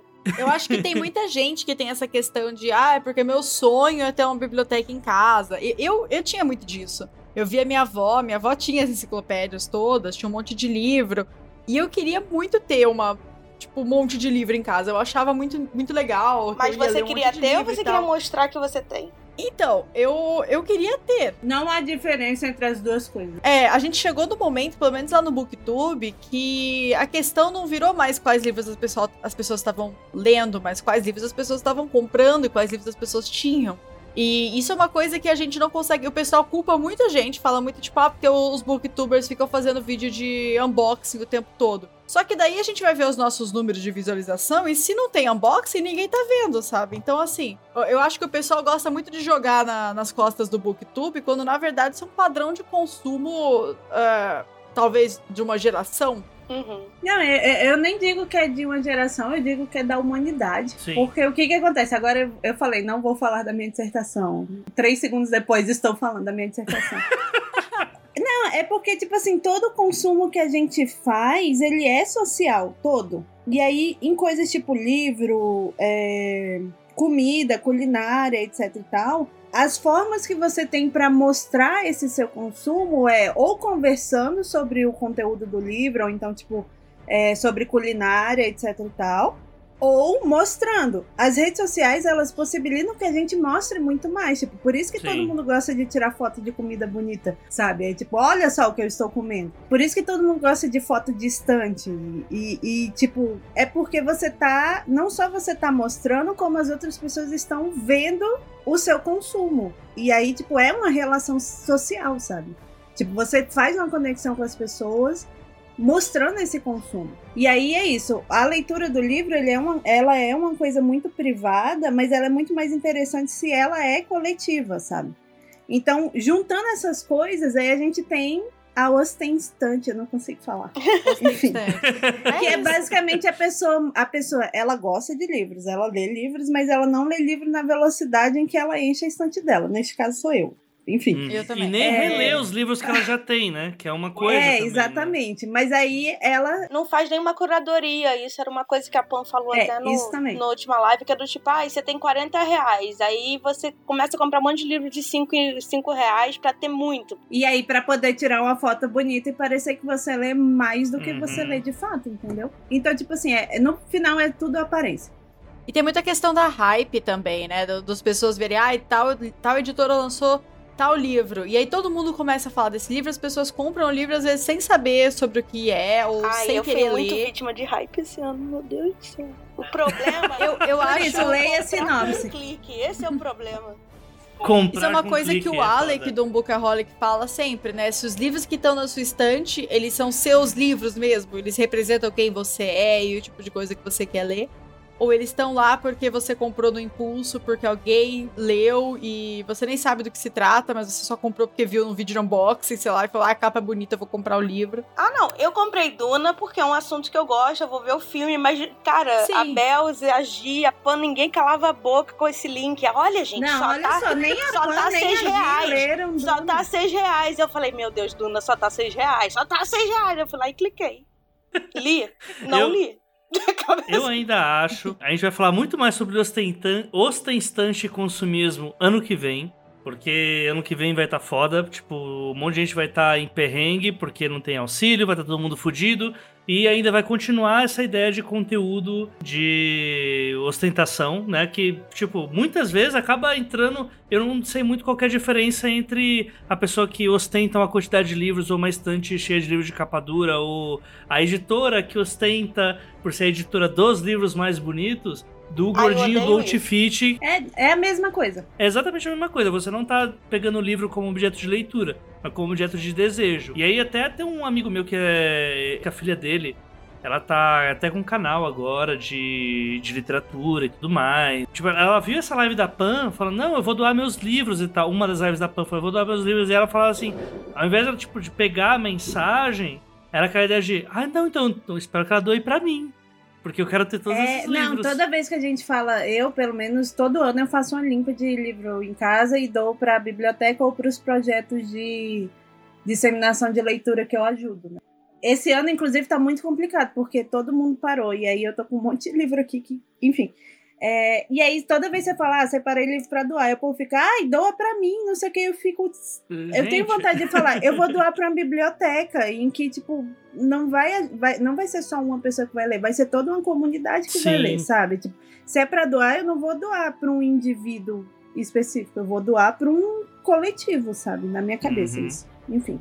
Eu não vou jogar em diretas porque eu já briguei esse ano muito por causa disso, porque eu acho que livro foi feito mais pra ser doado do que pra ser. Eu concordo. Né? Eu, acho que é inclusive, papel. dou o livro que eu gosto. Tipo, eu doei meu Percy Jackson inteiro, porque eu doei pra, pra biblioteca da, da, de uma escolinha que eu, enfim, que eu já fui lá, conversei com os alunos e tal, porque eu pensei, cara, ok, eu posso até reler este, estes livros, mas quantas crianças daquela escola vão ler Percy Jackson e gostar, sabe?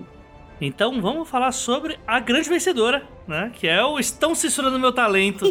que esse aí é o puro suco do Brasil, né? É, Assim, é- era, um, era um, um time pequeno que tava ali chegando da segunda divisão, que nunca acumulava pontos, nunca era o assunto, mas é um belo dia. Não, era né, muito por- assunto assim, na pauta de humor, né? Do tipo, porta É, dos sim, é. Não tinha chegado Era aquele- Na, na gente. É, era aquele candidato que só ia lá no Super Pop, né? Que só ia lá no- nos programas velho e tal. E agora chegou com tudo aí, porque, né?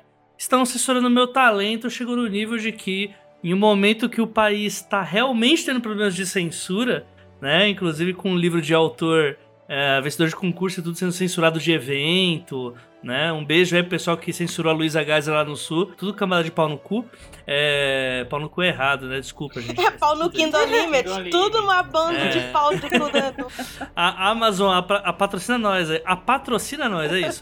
É, Então, assim, alguém quer exp- explicar qual foi a treta da. Estão censurando meu talento? Tá. Estão censurando meu talento. Ocorreu aí no. no em Sem citar editoras, por favor.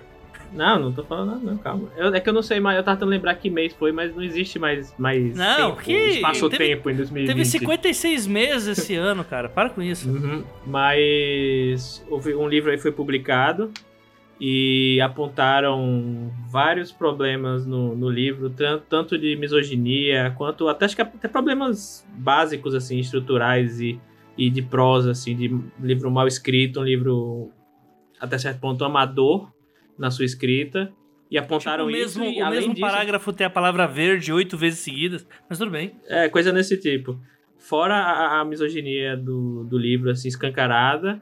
E, obviamente, que a, a pessoa né, que escreveu o livro já veio com- logo com o, a desculpa que estão censurando a minha arte. Obviamente era um homem. E por incrível que pareça, hétero, porque o vídeo deixava muito em dúvida isso. Eu acho que dessa treta, a parte que eu achei mais sensacional foi um vídeo feito pelo, pelo autor que falava sobre o que aconteceu do ponto de vista dele. E entre várias coisas, ele falava que ele tinha sido censurado pela leitura sensível. E daí ele ia explicar o que, que era leitura sensível. E ele falava que a leitura sensível é a leitura feita por aquelas pessoas que sentem muito, as pessoas que têm muita sensibilidade. Eu juro pra vocês que eu amei esse, esse conceito maravilhoso do autor que foi falar o quanto ele era profissional, mostrando o quanto ele não era. Então só signo de água pode fazer leitura sensível, gente. É legal que assim, a Gui fala dos signos, eu não entendo nada. não entendo nada, não sei o que. que é. Apenas rir, claro, óbvio. É, É isso, signos lógico. de água. Como não? É que são os signos sensíveis, é só isso. E tem o plot twist, né? Que é, depois eu rece- recebi informações de que o, o autor dessa grande pérola aí, depois dele ter. Sim, ele, ele publicou contra a editora, né? Porque a editora depois ela, ela retirou o livro do ar. Ele foi lá, publicou com a diagramação da editora e com o- a leitura crítica Não da sabia editora. disso, não. Não sabia dessa Eu parte? também não, não sabia disso. Isso aconteceu. Aí depois ele tomou uma Ótimo. chamada de atenção. Ele mudou pra parte que tava sem a leitura, né? Tipo, só o rascunho dele mesmo. Aparentemente não foi tão bem aceito, mas ele decidiu, por coincidência, tirar um sabático e retirar esse texto do ar por enquanto. É apenas um sabático, não aconteceu nada de errado, foi só um sabático. pra ficar tudo bem. Meu Deus do céu. Meu Deus. Eu acho muito doido a pessoa. Você fala, cara, tem erro aqui, aqui, aqui. Aí a pessoa já fala, não tem, foda-se, a arte é minha. Aí você fala, tem muito problema aqui, aqui, você ataca pessoas aqui, aqui, você, sabe, machuca pessoas aqui, aqui, vivências de pessoas, e a pessoa vai falar, ai, você tá censurando. Que censurando, gente? Ai, você é babaca mesmo. Você tá no governo Bolsonaro, aprende o que é censura, cara. Se não aprender agora, você vai aprender nunca mais. Né? Tipo. Não, e amor. aí, aí todos esses casos assim sempre tem. a- a- é isso, o uso de censura de forma equivocada. Porque, tipo, uma empresa falar eu não quero te publicar não é censura. É, Ela tá escolhendo o que ela Obrigado. vai publicar. Entendeu? Obrigado. É tipo assim, é, é- é uma empresa. É tipo, a empresa pode publicar o que ela quiser e ela pode deixar de publicar o que ela quiser. E ela também Uhum. pode desistir de publicar uma coisa que ela queria publicar anteriormente, sabe? Então, assim, isso não é censura. Começa por aí. Tipo, toda essa treta é, é numa base de censura que é equivocada. Agora, se fosse o governo indo na casa dele e falando: o seu livro é imoral, tire ele da Amazon agora ou você será preso, isso é uma censura. Ou então, que nem a autora de The Untamed, Untamed que foi presa por escrever pornografia na China, entendeu? Enfim, isso é censura. Eu queria dizer que no primeiro caso eu seria essa presidente, no segundo não. No segundo pode escrever pornografia. Não, e o pior é que até. Não sei se isso tá na sua dissertação, Bels. Mas é é que literatura é um negócio que é tão dito como de esquerda, né? Que até quando você vai parar pra ver, tipo, a, a visão que as pessoas têm sobre as editoras, ninguém para pra pensar que editora é, pri- é empresa privada, né? Sim. Não. Tipo, é muito louco isso. Daqui a Isso. pouco tá todo mundo batendo palma pra CNPJ. E, nossa, gente, amei. Editora maravilhosa. Tipo, batendo palma. Enfim, eu não vou citar o exemplo da editora que publicou Lavo de Carvalho, mas tá tudo bem. Quando a gente discute censura mesmo, eu sempre penso, cara, a gente luta pela livre expressão até para que o Olavo de Carvalho possa Exato. publicar, entendeu? É meio. Infelizmente é isso, porque eu não queria que ele publicasse, não. Pois é. Pois é A mesma gente coisa. luta pra ele poder publicar e aí a gente não compra nada dessa editora. Enfim, é isso. And the Oscar goes to.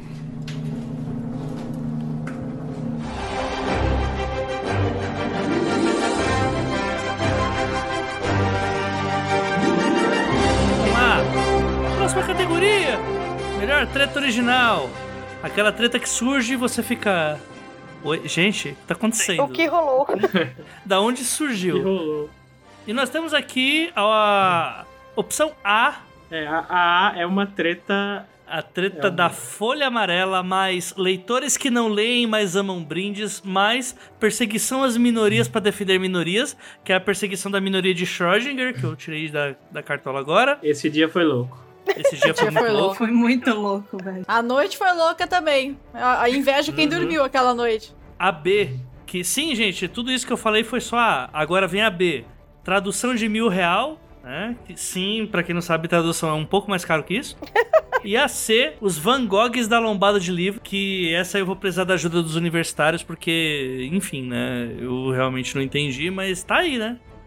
A gente pode começar por ela, que ela é mais fácil, eu acho. Sim. É, Eu, essa treta, eu fiquei completamente obcecada por ela quando ela aconteceu. É, eu também. Eu ficava assim, gente, o que está acontecendo? Por que as pessoas estão discutindo sobre isso? Sabe? Porque o que eu lembro primeiro foram as pessoas falando, não, porque eu pinto a lombada dos meus livros pra, pra ficar bonito, pra combinar com a capa. e até aí eu pensei, tá bom, o livro da pessoa faz o que você quiser com a porra da lombada do livro. Caguei, sabe? O meu tá normal aqui em casa, então tudo bem. Só que aí o que aconteceu logo depois foram algumas pessoas, alguns produtores de conteúdo do Instagram, falando que eles pintavam a lombada do livro deles pra preservar o papel.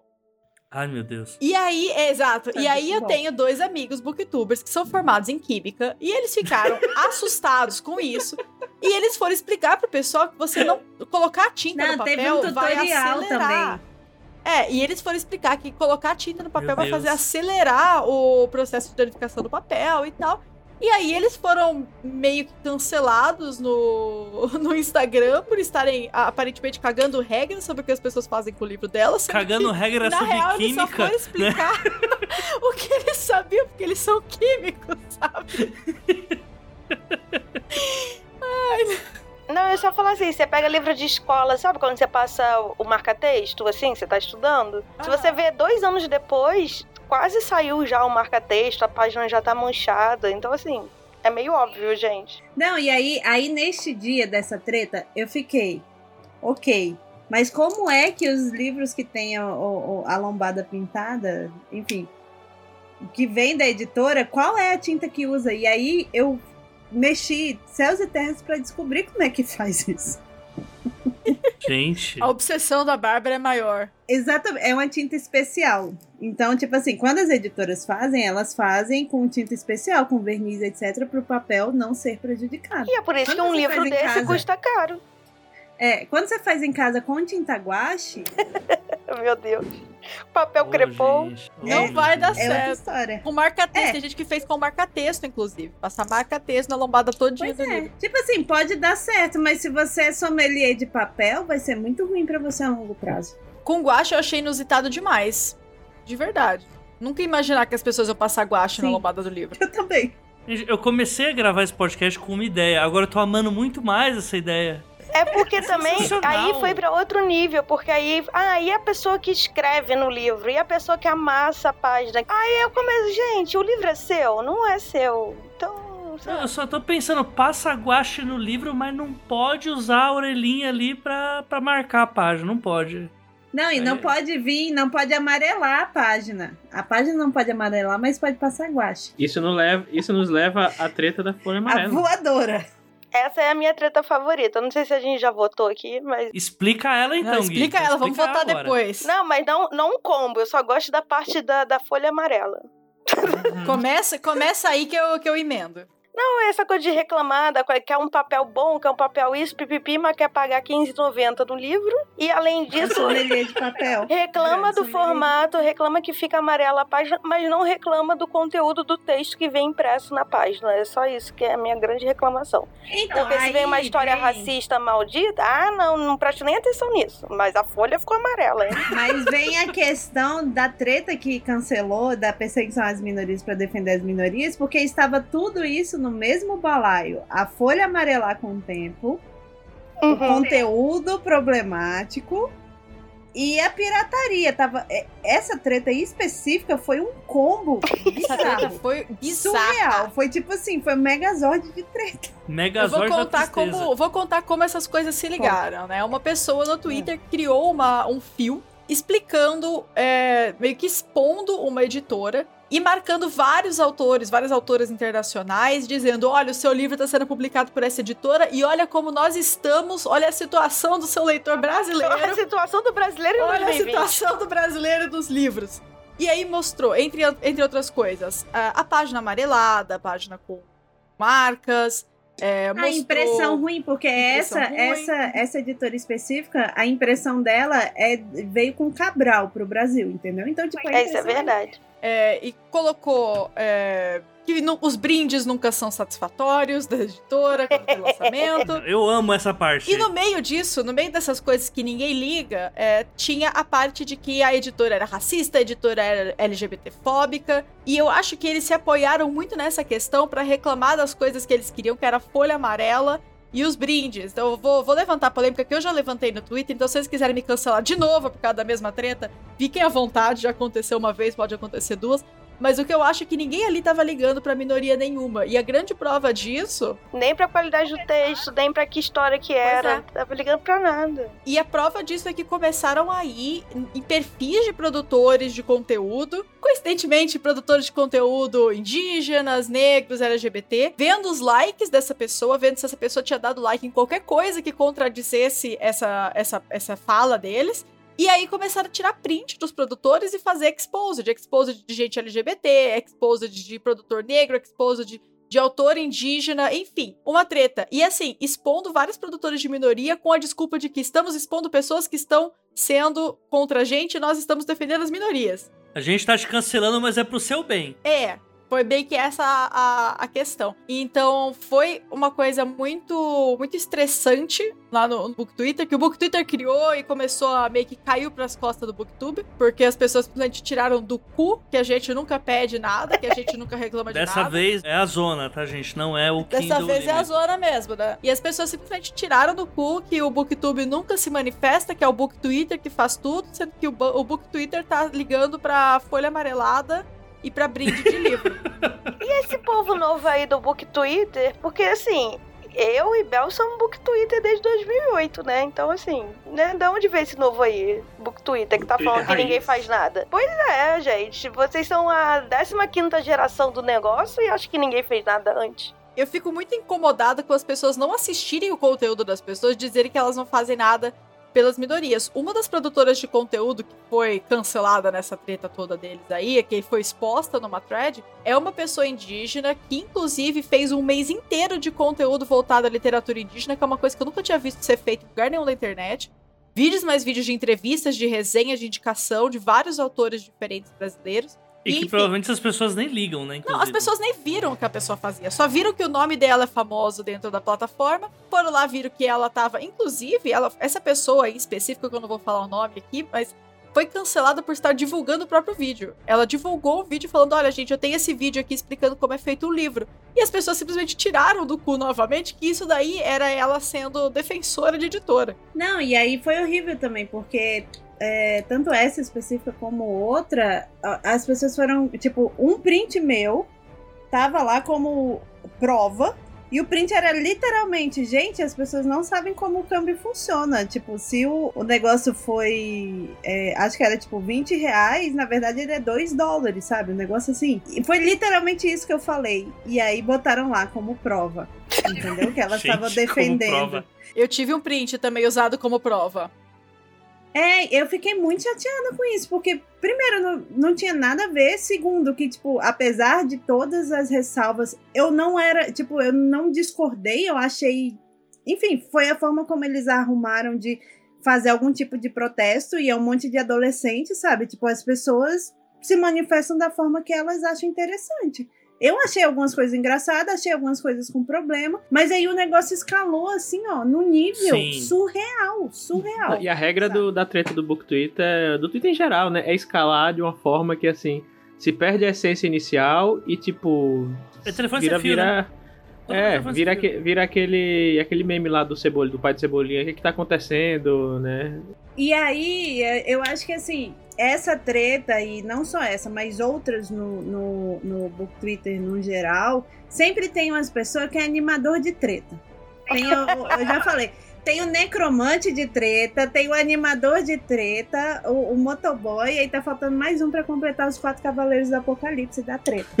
Entendeu? E aí. O faminto por povo- treta. Pronto, a gente tem a fome também. isso, e aí é um povo que fica tipo assim, tá, ok, tá rolando, né, teve alguma merda e tal, mas fica atiçando as pessoas, sabe? Eu vi algumas pessoas fazendo isso e são pessoas adultas. Inclusive, um dos tweets que cancelaram as pessoas foi: gente, não discute com adolescente, porque é isso. É a forma como eles entendiam de manifestar, ok, é adolescente, deixa esse povo, ah, falou merda. Paciência, todo mundo fala merda todo dia, sabe? O que, que vai ficar repercutindo em cima? Mas não, aí o povo vai, aí fica fazendo chacota e não sei o que.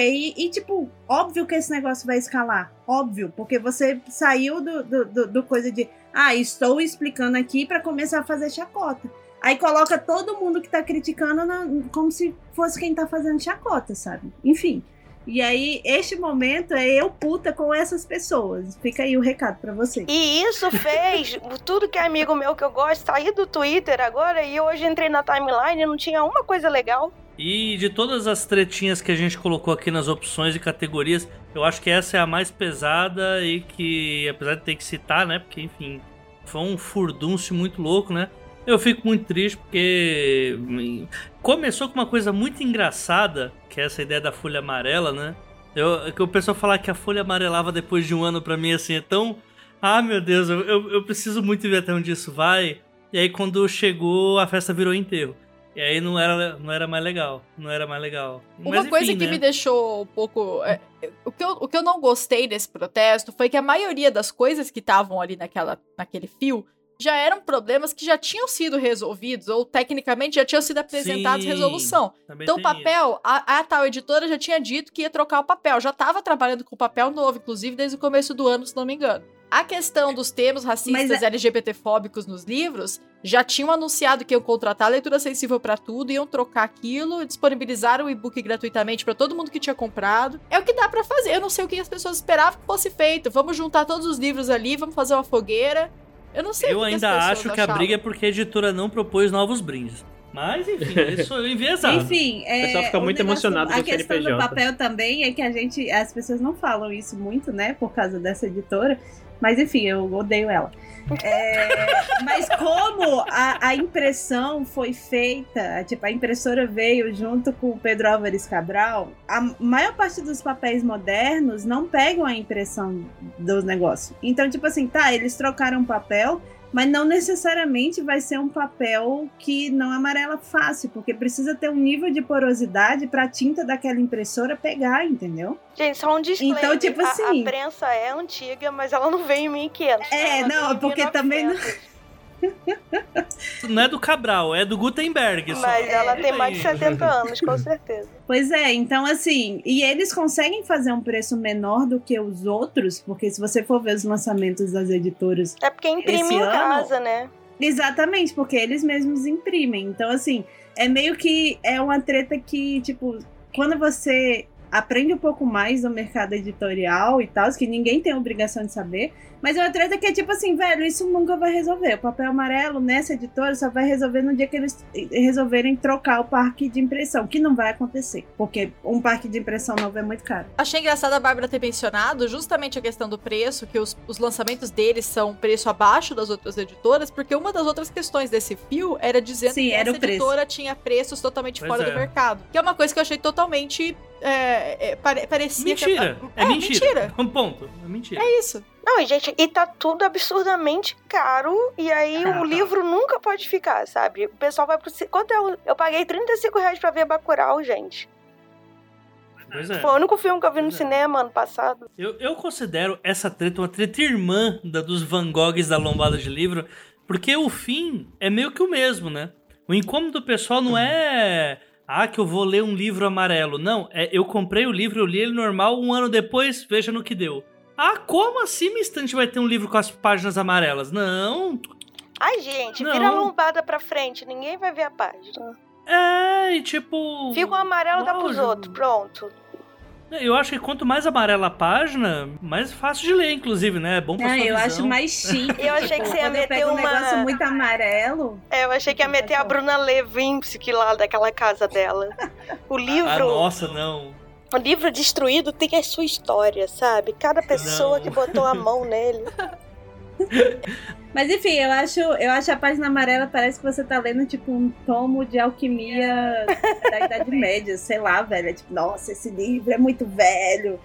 É uma relíquia, enfim. Eu queria dizer que eu E nunca aí? parei pra reparar na cor do livro da página, mas.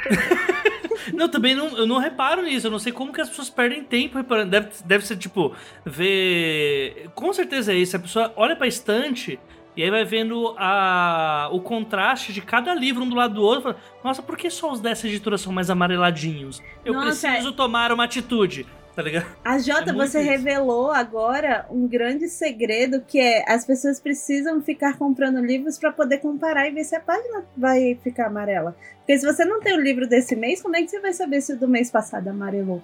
Pensa nisso. Verdade. Meu Verdade. Deus, é tudo. Ou seja, é tudo culpa do capitalismo. Deus. Falando em capitalismo, a Sim! gente tem também tradução de mil real. Já digo logo que Quem essa fala? é, eu vou votar nela. Eu vou, é a minha favorita essa. Mas por que ela. Deixa eu falar então, agora já que eu já comecei. Mas o- por que eu- ela é minha favorita? Porque ela simplesmente é uma sucessão de, de cagadas e erros. Uma Sabe lasanha aqueles, de erros. é uma lasanha de. Sabe aqueles filmes assim que, tipo, tudo começa a dar errado, mas acho o nome. Começa com, sei lá, você é, batendo o pé na quina da, da mesa e termina você, tipo, num carro a 200 por hora pulando de um penhasco, sei lá, tipo, num. É isso. É isso, é isso. É aquela parada, né, começou- ali? Tipo, sabe o departamento de vai dar merda? Então, não tem. Não, eles tinham um departamento de pra que dê merda, era porque não tem como, não tem outra explicação. Tipo, o departamento ativamente fazendo com que dê merda. Eu não sei se eu, eu vou, provavelmente vou esquecer vários dos pontos aqui, mas uma, uma editora nova aí contratou uma, um livro que muito- ah, muitos fãs queriam trazer pro Brasil. E, e já, teve, já teve problema porque eles colocam, fizeram uma, uma capa que revelava spoiler do livro, uma, uma capa que não tinha nada a ver com, com, com o conteúdo. Uma capa que era Teve plágio. É, e te- teve questão que eles, paga, eles pagaram só mil reais pra tradução do livro, isso daí, pro tamanho do livro, que era, sei lá, 400, 500 páginas, não faço ideia. Assim, não paga, sabe, é, um preço de uma tradução é muito mais do que isso. É, a gente É, teve faz um ca- com um caso lauda, que- né? Lauda é 2.100 Sim. caracteres com espaço. Se a Uhum. pessoa cobra barato, vamos dizer que ela cobra 35 reais a lauda. Isso é o barato. Uhum. Mil dividido... Qual é o dividido? Ah, é. Mil reais paga 28 páginas. Exatamente, façam, façam as contas, amiguinhos. Chamaram a atenção da, da autora. É, Fizeram a thread tal qual na Fizeram a treta thread. anterior. Eu sei que tem, tem mais coisa do que isso que eu não tô lembrado, mas assim. Não, é, aí fizeram a thread, aí deu um tempo, a editora falou: ah, anunciamos que cancelamos o, o- a publicação de tal livro, e foi isso. É bom que essas três tretas, né, elas vão no mesmo modus operandi ali, né? Chamar autor, ficar bravo com a estante, né? Tipo, tá tudo ali. Eu voto na B. A B, que é a tradução de mil real. Isso. Eu, eu vou na Folha Amarela, porque mesmo ela terminando mal, eu gosto pelo começo dela, que foi ótimo. Se tratando de treta original, eu acho que em questão de originalidade, eu vou, eu vou ser obrigado a votar no Van Gogh da lombada de livro, porque é a coisa mais original que eu já vi na minha vida. Caraca, tá- essa, essa tá disputada, hein? Eu voto, eu voto com a Mai. Não, porque, tipo, velho, eu nunca. Folha amarela vo- vai e volta, etc. Tradução. Tá, vou votar no Van Gogh também. Vou votar Mas no Van Gogh, o voto, véi. ó. A Ah. galera pintando o livro com tinta guache. velho, É maravilhoso, é maravilhoso. In the Oscars Go To, é os Van Goghs da lombada de livro. É isso. Então é isso. É. Mas aí, parabéns a todo mundo aí que pintou sua lombada de livro. Provavelmente se infectou um pouco com toxinas de tinta. Espero que ninguém esteja usando tinta de cabelo pra pintar a lombada do livro. é. Olha, não dá ideia.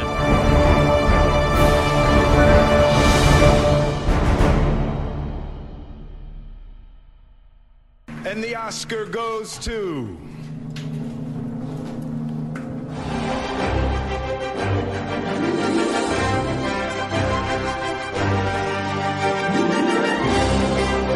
Melhor treta concurseira. Treta de concursos literários. A gente tem a opção A.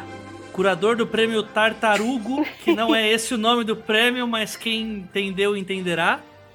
O criador do gênero ficção conservadora, do prêmio de uma editora que tem capas lindas, pelo menos é isso que eles divulgam. E o C, que é literatura de entretenimento versus literatura que não entretém ninguém, que também faz parte do Tartarugo aí, que é o grande prêmio de literatura do, Sim. Vamos lá, alguém tem alguma coisa pra falar do. Aliás, Bels, você manja Oi. aí de falar do curador do tartarugo. Vai. Não, então, na verdade, a única observação que eu quero fazer sobre isso é que, tipo, esse curador, ex-curador, né, ele é uma pessoa bem conservadora e tal, ele é notoriamente conservador. É, enfim, a única observação que eu quero fazer sobre isso é que a pessoa que ganhou o prêmio, o livro do ano nesse negócio é uma pessoa abertamente comunista que vai doar parte do prêmio Sim, para o eu Partido essa- Comunista. essa então, é um assim, twist. Amei. é incrível. É tipo assim, apenas isso. É- Enfim, a única observação sobre. a- As Essa camadas treta é da essa. treta são maravilhosas. A minha observação é que sim, esse, essa pessoa específica que a gente tá falando não é um bom profissional e talvez, enfim. Não. Mas assim, tudo que é curador da maioria dos eventos tem essa essa vibe, sabe? Sim. É muito difícil conseguir fazer algo diferente ou algo inclusivo, ninguém entende. É mais privilégio do que É. talento, né, Gui? Exatamente. É branca, é rico, sabe? Porque parece que tem que ter. Pra conhecer de arte, entender as coisas, parece que tem que vir de berço de ouro. Mas não tem nada a ver o cu com as calças. Não tem nada a ver o curador com as É. calças, entendeu? É, e falando em curador branco rico que, que diminui a, a, a, a extensão da pandemia, eu até mandei no, no grupo lá esse final de semana, eu, eu vi, no, por algum motivo entrei no Facebook, não sei porquê, mas entrei. É, e eu vi lá, tipo, houve algum evento de gala algum dia desses aí pra premiar alguma coisa sobre uma outra editora que não tem nada a ver com nada e que tava, tipo, dezenas de pessoas num local fechado aí pra esse, pra esse evento. É, 90% sem máscara. E tava, essa, e tava o curador do, do Tartarugo lá também. É, é, interagindo com as pessoas a menos de, de um metro, bem menos de um metro e meio de distância, sem máscara. E é isso. não E o prêmio que- chamava que- coerência, não era? que- Aham. Ué, bem coerente É. com, com a pessoa. É, neste caso. Só pra, pro ouvinte que não, não pegou o que, que aconteceu, é que sim, o prêmio Tartarugo é o nosso prêmio brasileiro do réptil cascudo mais famoso do rolê, né? E quando tava tendo a divulgação de que esse cara ia ser o curador do prêmio, ele fazia postagens nas suas redes sociais é, negando as mortes por Covid, dizendo que é, tinha que pesquisar, tem que ver melhor isso aí, né? É, Deus. o cara tem um histórico, ele, era, ele é ex-militar, ele tem uma posição muito específica de acordo com o governo atual. Ele tem uma posição muito específica com o governo, e aí levou ele a, tipo, ser a pessoa que duvida de vacina pra esse caso, né? O caso do coronavírus, que duvida de morte, que compartilha vídeo de caixão com pedra. E aí isso levou uma comoção, que levou até uma, uma matéria na Folha de São Paulo, e fez com que ele fosse destituído do Eu- prêmio, eu acho que foi nesse vencido caso- por uma moça comunista. Nesse caso foi até positivo porque a gente conseguiu com que a pessoa não trabalhasse mais, né, na- no prêmio Jabuti. Vamos falar o nome do prêmio Jabuti? E, Olha aí, Mas assim, foi um em mil casos. Várias pessoas também que, tipo, é, o editor do Olavo de Carvalho. Quantas vezes esse ano a gente foi de Sim. novo atrás dele e ninguém fez nada? Ele só perdeu o emprego na Band News, Uhum. porque nem lembro a grande besteira que ele falou, que ele. Mas assim, na editora ele continua sendo editor-chefe, sabe? E é um absurdo, eu, eu acho um absurdo isso, não demitir Não, e sempre cara. com esse case de é o cara que mais deu lucro pra essa editora porque É. publicou fulano de tal, né? Ah, e assim, Mas é- na moral, se ele é meu funcionário, deu lucro, deu, beijo, tchau. Demitido do mesmo jeito. É. Mas eu acho que é uma resposta incrível do prêmio, pelo menos. Não sei se isso é proposital ou não, mas eu não sei se uma mulher comunista ganharia o prêmio com esse cara sendo curador, por exemplo. Uhum. né? E ainda no discurso falando que vai doar parte pro PCB. Né? Então, assim, Inclusive, já vou dizer aqui que eu vou votar nesse, nesse prêmio aí porque a Gui falou uma coisa boa. Foi um prêmio que teve final feliz, teve uma. uma sim. Algo positivo no fim. Vamos É, mas prêmio teve não, uma a treta, caso, criação uma treta. do- da nossa letra C, que é, né, a categoria literatura de entretenimento. Que puta que me pariu, sabe? Olha aí. Fala já sobre ela, Gui. Não, é inventar essa categoria que não faz o menor sentido. Já não fazia desde aquela clube de assinatura lá de Livrinho do Sul que fez, né? Ah, e agora a gente tem caixa de assinatura É. pra leituras leves, pra quem quer, não quer se estressar e pra livro normal. Mas a gente não vai dar publicidade porque a gente não fala de pirâmide. Nossa, Marketing multinível. eu não falo de sulista, na verdade, né? Desculpa você aí que é do sul, eu amo você. sim. É, Aí tem a, a, a, a, a Gil ouvindo esse episódio. é, a Gil e o Denise, que são duas pessoas do sul que são boas. Eles são É. assim porque eles não viram Castelo Ratimbum, enfim. Não, pera, outras polêmicas. O quê? E É aquele assunto que a gente fala, né? Na verdade, tudo que você se envolve e gasta energia e atenção te, tá te entretendo. Então, Uhum. sinceramente, o que é entretenimento? Eu acho que a gente tem que aqui chamar Platão, né? E tipo, quem, né? O que é o ser? O que é o viver? O que é entreter? Eu acho que o que não é entretenimento é só bula de remédio, né? Isso, Por eu amo uma bula que- de remédio. É, Mas não é Nossa, pra antes de, antes de é só pra você existir. ficar... é, antes de existir smartphone, o que, é que você fazia quando tava no banheiro? Leandro? Ou era, ou era bula de shampoo ou de remédio? Você fica lendo. Bula de shampoo. Eu leio muito rótulo de shampoo. É. É, de shampoo bula de remédio, é isso. É, Enfim, mas a, a, pra mim a ideia muito mais vai nessa vibe, assim, tipo, pra mim, eu acho que, tipo, bula de remédio não é literatura, mas aí, tipo, se a literatura especulativa é a que é de entretenimento, pra mim as outras são as que não entretêm, que são só linguagem, que é um monte de gente se esforçando, meu Deus, isso tá chato, mas isso é tão bom em linguagem que eu vou até o fim. E fica bobo, Gente, né? Brás Cubas e 100 anos de solidão é super entretenimento. Totalmente. É Totalmente. de comer pipoca, tá? Só queria dizer isso. É lendo comendo pipoca. É tipo isso. Com certeza, com certeza. As pessoas têm Eu- mania de falar, não, porque o Dumas, o Alexandre Dumas. O Alexandre Dumas é a coisa mais entretenimento, assim, novelão que eu já li na minha vida. Sim. Não, Dostoiévski. Dostoiévski. Dostoiévski é quer ver? entretenimento do a sofrimento do homem branco. Eu gosto de ver homem branco sofrendo. Com eu acho que foi certeza. isso que eu gostei mais de ler Dostoiévski. É, As pessoas não sei. Não, eu acho que falta entender que entretenimento e conflito. Né? Conflito é o quê? Você vê gente sofrendo o tempo todo, ou se matando pra resolver algo. E isso entretém, ponto. Agora, se uma história ela é só linguagem e não tem. não tem dilema, não tem drama, não tem conflito, aí não é literatura. Porque é impossível não, tipo, uma história que não tem Não tem conflito. como. Então, tudo entretém, Uhum. né? Sim. Bula de remédio, como eu disse, não entretém, porque é só. Olha, tem, tem Mostrar muito itens. conflito na bula de remédio, hein? Depende, consigo mesmo. né? Tipo, É tipo você botar, estou espirrando o Google, o que, que eu tenho? Ele vai falar, é Nossa, câncer de alguma e- coisa. Nossa, eu, vou deixar- ia eu vou ler deixar aqui três meu aviso. já. Pra mim é entretenimento, fica doente. Não, eu, eu real oficial, é, três vezes na minha vida eu perdi o sono, porque eu realmente achava que tava com, com uma vez com câncer, outra vez com um aneurisma, outra vez, outra vez foi, foi um AVC, eu acho que eu tava. Aí não é entretenimento, é cidade alerta, é diferente. É, Li, tem que fazer uma terapia aí agora já. É É, mesmo. a Cine tá confirmando aqui, eu achei que, tem uma vez que eu achei que eu tava tendo ataque cardíaco. Mas era só. Provavelmente era crise de ansiedade. Era, era crise de ansiedade. Eu, eu literalmente fui pro hospital e o médico riu da minha cara, porque. E ele te eu- deu um "Ué, que você tá Valium, tendo?" né? Foi o que aconteceu É, ele me. Ah.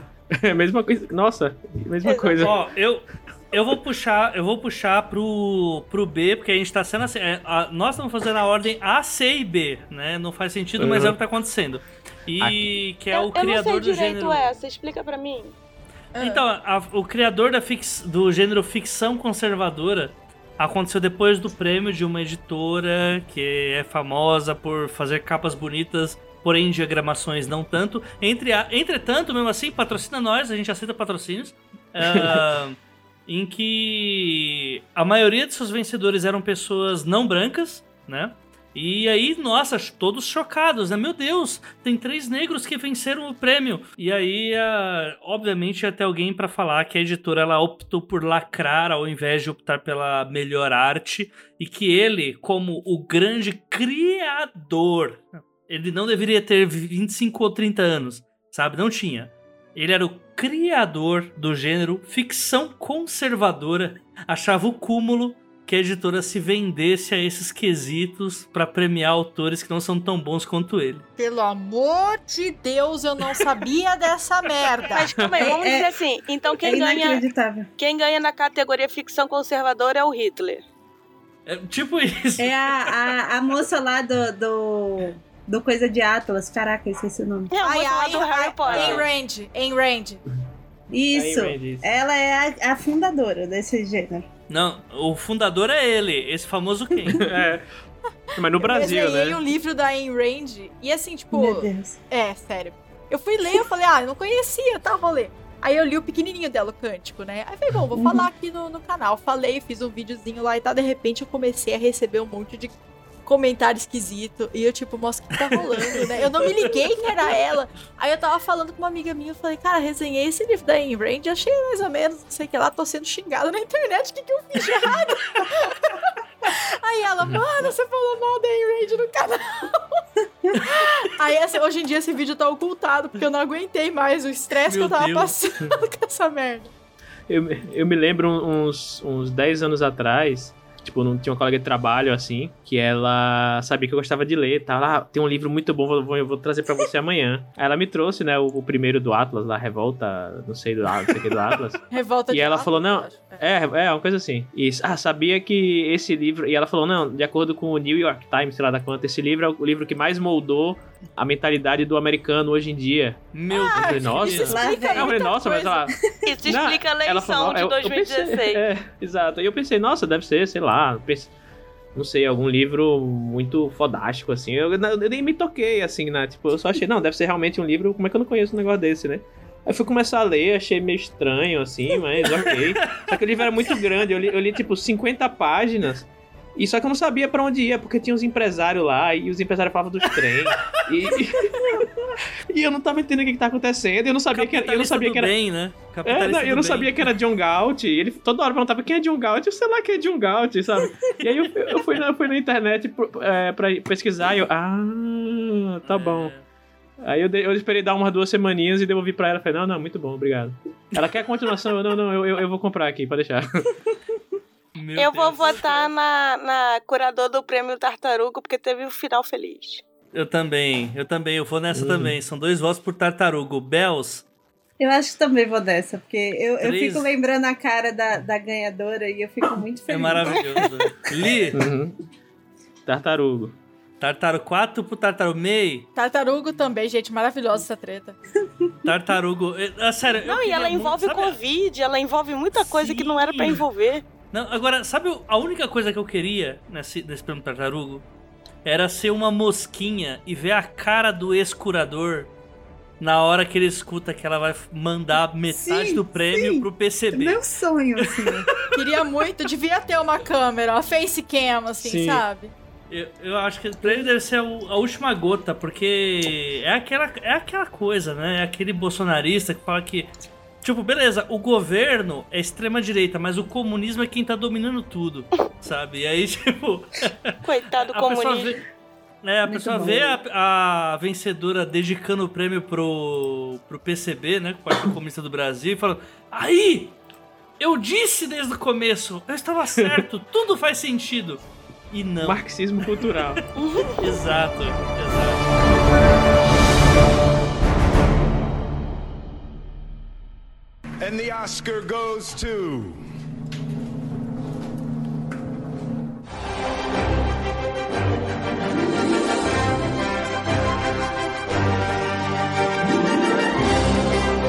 Próxima categoria, gente. Melhor treta internacional. Essa aí é a Bel. Yes! Bells é hora de você brilhar. Ó, só uma coisa, Bells, com calma, porque na Omegaverse a gente vai fazer um outro episódio pra dar só pros padrinhos Tá de você explicando todo o Omegaverse com o Tudo Gate, então seja breve. É, Eu, des- posso descobri ler um dia desse trechos o que é o de, Megaverse. de obras ao Megaverse. É, eu descobri o dia desse o que é o Megaverse, uma mexicana me ensinando e eu fiquei, meu Deus. Meu Deus. Enfim, eu gosto muito de treta internacional, vamos fazer disclaimer. Porque eu não tenho nenhum envolvimento emocional e aí eu fico só rindo, entendeu? E aí, as três tretas que tem aqui são muito boas. Que a, a primeira é. É uma treta jurídica, na verdade. Não, não- Eu amo Que só, só melhora. Só É. melhora. Porque o que que acontece? Tem este gênero que nasceu nas fanfics, que é o Omegaverse, que eu não vou explicar o que é. É isso, vai ter outro episódio. Você tem vocês que pagar pra poder escutar. Vai no Eu Google. não recomendo que vocês procurem também, porque é melhor vocês viverem a vida de vocês sem Omegaverse. Assim, nada contra quem gosta. Se você está ouvindo e gosta, tudo bem. Mas, enfim. É. É, E possivelmente pode ser not safe for work, né? Não, ela É, não tá dizendo é, pra vocês sim. evitarem porque vai ser ruim. É porque vocês vão perder parte da vida de vocês, porque é um assunto que te suga. Né? É, é, bem isso. Você começa a saber e você fica, caraca, velho, o que, que que tá acontecendo? Mas enfim, aí esta autora, tipo, as fanfics Omegaverse iniciais, elas eram gays, né? E aí esta autora começou a escrever ficção original, hétero. E aí ela começou a processar várias outras autoras que escreviam Omegaverse hétero, porque ela se achava a dona do Omegaverse hétero. Meu Deus. Ela que criou, ninguém pode escrever. Então o direito autoral é dela. E aí ela saiu, ela está processando o mundo inteiro. E ela já, ganhou- já perdeu vários, ela não ganha nada, né? Enfim. Ela quer processar e ela- a ideia, né? É, é isso. Aí ela processa, ela só processa mulher também. Sem, Enfim. sem explicar assim, mas o Ômega, o Ômega Verso fala de lobisomem. Aí, de, tipo, você teve um lobisomem hétero, ela tá querendo. Ela quer processar você, porque a ideia é dela. Não, mas com a dinâmica BO que tem coisas bem específicas. Tem que seguir essas coisas específicas. Que eu não vou falar, vocês procurem. Enfim, mas é bem relacionado a cachorros e como cachorros se reproduzem. É muito bizarro esse Só melhora. Eu não só sabia melhora. aí- o nome. No momento que falaram lobisomem, eu falei, lá, já saquei do que que tá rolando. Sim, é a fanfiqueira BO, demais, gente. Meu Deus. Enfim, aí ela, ela tá processando várias pessoas. Gente, e aí também, chorando. ao mesmo tempo, mais ou menos, teve outra que ela queria. é, ela, na verdade, conseguiu os direitos da palavra coque, que é arrogante, né, em inglês. Porque era o título do livro dela, e aí era a palavra. Ela começou a, mandar termo falando esta palavra é minha pra todo mundo que tinha o termo POC no título. E aí todo mundo ficou, você não pode dizer que você é dona de uma palavra, do idioma, entendeu? Se ela- olha, eu- eu- eu- assim, essa é já tem meu voto por enquanto, mas eu quero ouvir as outras duas. É muito bom, dessa- é completamente sem noção, sabe? É Tipo, e todas elas é muito. Se você ver a foto, todas elas são mulheres brancas, loiras do sul dos Estados Unidos. Não, o objetivo dessa autora é processar. Tudo que ela quer, ela quer processar. Exatamente. Ela é dona de uma palavra. Enfim. Não, Parece pra- pra- de direito. Meu Bels, ô, Bels, Ah. essa, essa thread só, é, só vira 100% perfeito se o nome dela for Sul. Não é Sul o nome dela. Sim, ia ser muito bom. Enfim.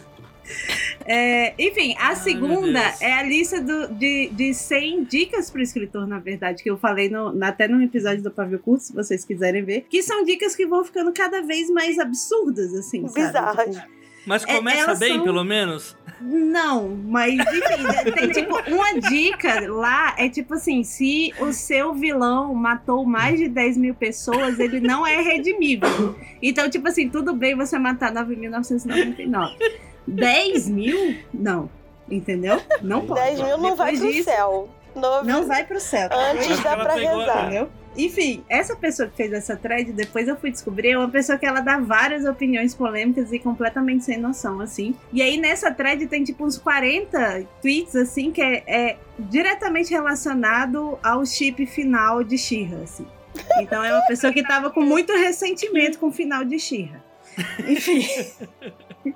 Mas são 100 dicas. Inclusive, tem uma muito boa que é tipo assim: você não precisa planejar seu livro. Nenhum autor bom planeja os livros. E eu fiquei assim: essa é uma dica que eu nunca tinha visto na minha vida. O problema aí, dessa é que era última- pra todo mundo Sim. levar na brincadeira, mas teve gente que achou que era regra, né? Oh, Sério. meu Deus. Não, não, mas essa, a menina que fez, ela era sério. Ela tava brigando com as pessoas que estavam rindo e ela falando: Eu estou falando sério, me leve a sério, sabe? Hum. É, é surreal. Enfim, aí depois ela sumiu da internet. É, e os, a C. é, aconteceu recentemente que a Nora Roberts lançou um livro novo. Uma- de- o primeiro de uma série, porque a Nora Roberts lançar um livro novo não é novidade, ela lança Ah, só quatro deixar livros claro ao ano. pro. Só pra deixar claro pro ouvinte, ô Belos. É, Por a gente ter um mercado que ele. Ele enfatiza mais homem do que mulher. Tem um estereótipo que, nossa, o Stephen King é quem mais publica. Não, é a Nora Roberts. A Nora Roberts, assim, se ela não tá ali pau a pau com o Stephen King, ela é muito maior do que ele, assim, em publicações. é, E em venda também. É, em quantidade de livro ela tem o dobro, É. tá? Porque ela faz um livro por mês aí. Não, Ela tem os pseudônimos e tal.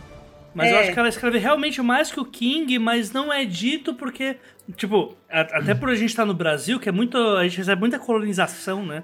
É, Nora Roberts não é algo tão que impacta como o Stephen King. não, então, depende de onde você 64. tá. É, Porque eu a também Nora acho, Roberts Jota. Na minha lançam- vida teve mais Nora Roberts que Steve. É, no meu também. E aí, a Nora Roberts, se você for ver, Stephen King, eu acho que eles estão lançando dois livros no ano, ou três. A no média é Brasil? 3. É, a Nora Roberts lança quatro ou cinco. Só da série Uhum. Mortal, que já tá no 32, no Brasil, nos Estados Unidos tá nos 50 e poucos, lançam dois ao ano, assim. Cada livro sai Uhum. por 40 reais e aí os livros vendem pra caramba. Então, tipo assim, E a ela Nora tem um Roberts é a hotel pessoa hoje que mais vende. em que cada quarto é temático de uma série dela famosa. Você pode querer Caralho, ficar no isso? quarto Deus. tal. Ela é perfeita. A Nora Roberts é incrível, gente. Enfim, e- Nossa! É, aí, tipo, é isso. Esta é a Nora Roberts, a pessoa que mais vende livro no, no mundo, provavelmente, sabe? E, e, tipo, ela publica nos Estados Unidos quatro livros ao ano. Isso é um, um número absurdo. E sem ter que ir pra pessoas que outros escrevem por ela e ela só Exatamente, ela não tem ghostwriter, é só ela. Bom, eu não Enfim. sei, né? Mas enfim. Não importa, se tiver ghostwriter ou não, ela lança quatro livros e Ah, isso é um grande Sim. feito. Aí ela lançou este livro novo dela e num post do blog dela, é, ela botou a sinopse e tal, e aí vieram as pessoas perguntando, ah, quando é que vai sair a continuação? Aí ela respondeu, ah, ano que vem mais ou menos nessa época, porque é isso, ela lança quatro livros ao ano, mas tipo, a continuação da série você não pode lançar uma do lado da outra por razões editoriais, mas enfim. É, e aí a, a mulher falou, ai, eu acho que isso é muito preguiçoso. É, vocês deviam se organizar melhor para poder publicar. Sabe o que você faz? É só você, quando você lança o primeiro, o segundo já tá pronto. Aí você consegue publicar o segundo dois meses depois. E aí, tipo, todo mundo ficou assim, quê? E aí a Nora, a Nora respondeu ela e falou: Olha, eu já lanço quatro livros ao ano, o calendário editorial não é assim. Mesmo que eu quisesse lançar com dois meses de diferença, a editora não ia querer porque não é comercialmente interessante, não sei o quê. Aí a, a, a mulher respondeu assim: Ah, você acha que. É... Na linha assim, tipo, ah, mas vocês estão ignorando o cliente, e o cliente sempre tem razão, e não sei o quê. Aí a Nora respondeu: Eu não vou mais discutir com você. Ponto. E foi isso. E aí eu fiquei assim, velho, como é que a pessoa. E aí a mulher continuou enchendo o saco lá, falando, não, mas se fizer assim e assado. E eu fiquei, como é que a pessoa tem a coragem de falar pra Nora Roberts?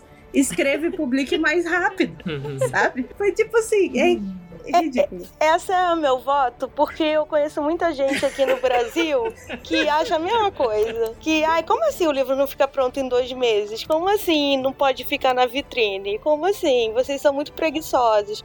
Ai, eu, eu, eu baixei Pirata o 1 e o 2. Como assim vocês não vão lançar o terceiro dessa série? Eu até recebi um curso de escreva seu best-seller por 30 dias. E como assim você não consegue? E como assim não tô na lista das, da Veja? Que Tem que aquela aconteceu? gente maravilhosa que fala: Não, mas eu li o primeiro e o segundo Pirata porque eu tô esperando vocês lançarem o box com os três. Aí eu compro. E brinde. de e brinde, que se fosse em brinde, você prepara pra escutar. Aí vocês lembram da treta, mini treta, treta side B, assim, do, do boné? As pessoas queriam que a editora fulana de tal brasileira lançasse um livro com o mesmo brinde que vinha na gringa, que era um boné de brinde. Uau. Porque não, porque marcador de página não pode ser brinde, o marcador de página ele tem que vir já mesmo. Agora o brinde podia ser um boné, né? Que nem nos Estados Unidos. Numa parceria com a Ciclone. um boné. Do nada. É isso. Achei inusitado. Hum. Ai, gente, eu odeio esses brindes. Tem bem uma sacolinha tosca. Não, a gente chegou à conclusão, não sei se foi no pavio curso, lá que a gente quer brinde de adulto. A gente quer um micro-ondas, a gente o quer uma mesa. O prato que veio no da Literalize, aquilo eu, foi incrível, Eu velho. vou excluir a guia aqui da conversa, porque ela falou em micro-ondas de brinde. Eu não quero. Deu gatinho. Gente, qual é a melhor treta dessas três aí? As tretas internacionais? Eita. Eu acho que é o Omega Verse eu voto também. Eu acho Dois que eu vou, ter, eu vou ter que votar no Omega Verse porque é muito absurdo. Gui, estamos vencidos, mas pode votar na que você Não, eu vou na, eu vou na Nora é, ingênua. É, eu vou na lista dos 100 erros, porque para mim é sensacional quando você consegue errar em 100 itens. Eu acho incrível. Eu acho que tem que ter o dom. Bom argumento. Bom argumento. And the Oscar goes to.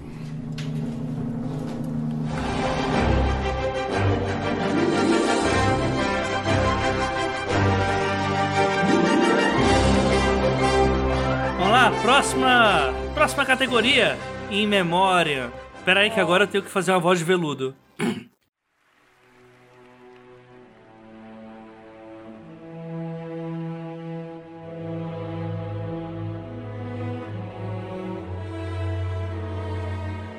Essa categoria é para todas aquelas que se foram, mas que deixaram saudades, né? Que são aquelas tretas que já aconteceram, que não deu tempo para nós darmos aquele último adeus, mas que ainda assim a gente consegue lembrar delas com um sorriso no rosto. Esse é o In Memória. Bora lá. E tudo isso vai ficar muito melhor porque com a edição vai estar tá tocando musiquinha de defunto, então vai ser melhor. É, vamos lá. Eu acho que o povo vai ressuscitar essas tretas, mas enfim. Ah, eu acho que não. O podcast não é tão bom assim, não. Pra... Não tem tanto ouvinte assim, não. Tá tudo bem. Não, vamos mas lá. tipo, vão ressuscitar que eu tô falando essa aí da fantasia. Ah, essa. Não, mas essa da fantasia ela tá sendo ressuscitada a cada mês, né? Porque assim, Convenhamos assim, Santiago Nazarian, eu acho que ele já pode ser é, nomenclaturado como a boca maldita Porque desde que ele escreveu esse artigo, a fantasia não para de crescer, né? Já tem série, então já tem... escreva mais, escreva mais falando que É, não, não decola, não funciona pra Isso, e mais. inclusive Sa- Santiago, é, faça um artigo pra Folha, a J. Oliveira, escritor que nunca vai pra frente. Por favor, eu preciso Escritor que disso. nunca compra um micro-ondas. É, uns três por mês. Faz uns três artigos assim por mês, porque eu quero muito ser o próximo. A próxima Nora Roberts. Né? Eu ia falar próximo Stephen King, mas não.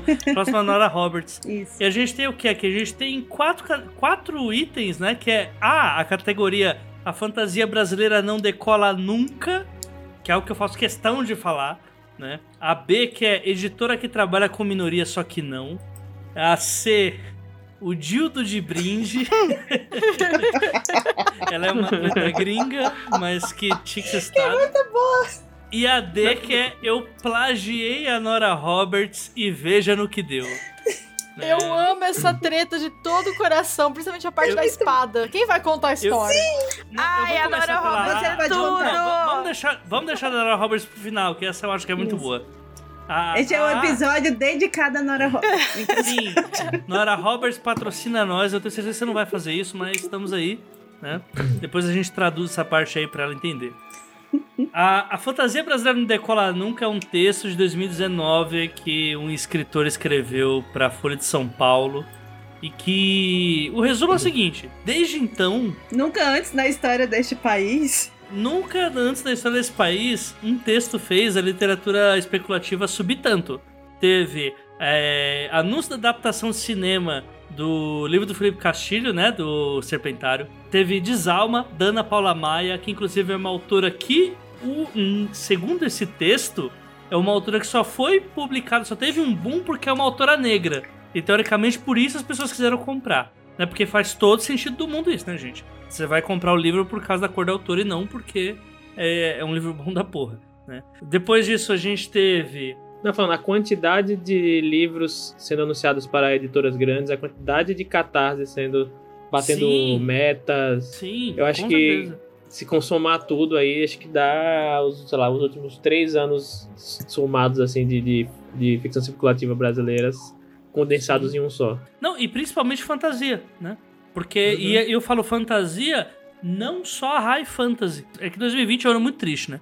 Mas eu acho que dá pra dizer que 2020 é um ano que a fantasia, que não é apenas aquele nicho do homem hétero que faz cosplay de Senhor dos Anéis e dos livros, foi algo que rendeu muito pra muita gente, né? Tipo, muita coisa foi divulgada, muita coisa aconteceu, principalmente fantasia urbana, que eu acho que é mais propício para o ambiente do Brasil, né? E rolou, né? Aconteceu, né? Diferente do texto. E aí séries também, né? Ah, Como teve Desalma, como vai ter agora Serpentário. Teve o Dinha Nutsu fazendo uma adaptação para Sítio do Pica-Pau, que é um autor especulativa também. Ah, continua tendo muita coisa, né? Teve agora no final do ano o anúncio da Intrínseca, né? Com, colocando o Felipe Castilho, o e o Fábio Cabral como linha de frente da parte especulativa da para 2021. Teve agência aí, né? Colocando é, história fantástica em editora grande, né, Gui?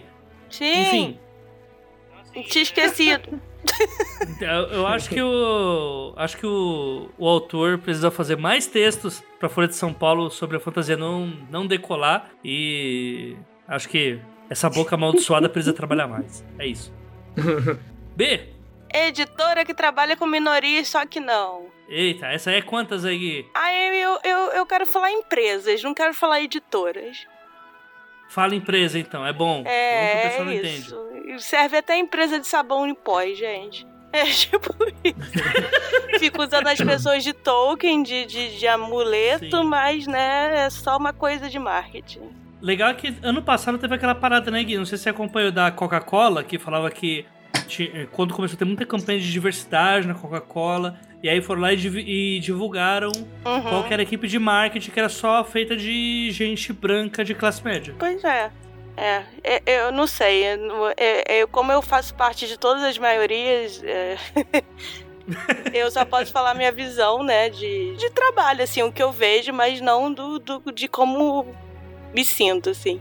Talvez a Bel, no TCC dela aí, na dissertação, ela tem um capítulo sobre isso. É só sobre consumo. E, é, sobre consumo, sobre isso, usar as pessoas como um amuleto mesmo. Ainda mais nesse ano que foi tão difícil, né? E a gente fala muito em leitura de sensibilidade. Eu acho que tem o quê? Uns cinco anos que a gente fala bastante disso. Porque Pois é. até no início, assim, da minha carreira em 2009, 2010, não era uma coisa que a gente falava sobre.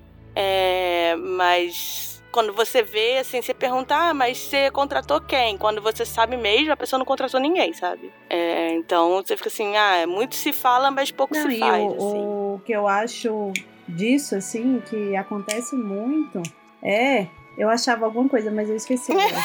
Não Deixa, tem memória. não tenho mais, perdi. Era pra eu ter anotado. Mas vai, segue, bola pra frente. E eu só queria que as empresas parassem de usar pessoas como, como propaganda, assim, e pensassem mais também nos seus funcionários, em, e nos seus leitores mesmo, e, e é isso. E é aquela coisa, né? A gente precisa contratar frilas e, e todo mundo no mercado para fazer a roda girar do mercado, né? Todo mundo ganhando, todo mundo consome. Então é assim, né? Pense nisso. E pessoas pensando numa história dão mais ideias. Não fica aquela coisa de uma pessoa só. Verdade. A, a C é a grande treta do Dildo de Brinde. Dildo de Então vamos lá, brinde. exatamente. Tudo começa com uma série chamada Corte de Espinhos e Rosas, da Sarah Ah, J. meu. Deus, vai ser cancelado. Que é uma série é, que foi vendida como YA no início, e aí depois reavaliaram, e aí hoje ela é, é meio que crossover, né? Meio de adulto, no- new adults, né? Não é mais é o young adults. público, gente. Vocês têm que É, entender. porque tem muito sexo na série. Enfim. E aí fizeram uma caixa, tipo turista literário, Mystery Box, é, gringa, em que vieram vários brindes relacionados à série. E um deles era um sabonete em formato de pinto que tinha uma ventosazinha assim. E, e tipo, lembre-se que essa série Eu tô indo eu não abrir vi a a foto. Eu tô ventosa, indo abrir meu a foto eu não vi ventosa nenhuma. tem uma ventosa. Gente, É, e aí, quando chegou, lembre-se que essa série ela é direcionada, era direcionada a adolescentes. Depois disso, foi depois dessa treta que mudaram o direcionamento. Vem né? cá, o, o, o brinde sabonete é azul porque elas são fadas? É colorido? Ou Não, cada um não é cada cor? sabonete vinha de uma cor Ah, diferente. tá. E aí foi a maior treta no, no, no Twitter e no Booktube gringo, porque era tipo assim, que absurdo, como é que você manda um brinde desses é, um no livro de adolescente, vocês querem degenerar os adolescentes. E aí tiveram as outras pessoas falando, isso é um sabonete, por favor, usem como um sabonete, não usem de outra forma. Entendeu? Cara, pois é, eu achei que era um dildo mesmo. Quando eu vi que era um não, sabonete. é um sabonete. Eu tenho noção que as pessoas. Eu tenho certeza que as pessoas enfiaram lá. As pessoas põem os Deus desodorantes do lá. Com certeza absoluta.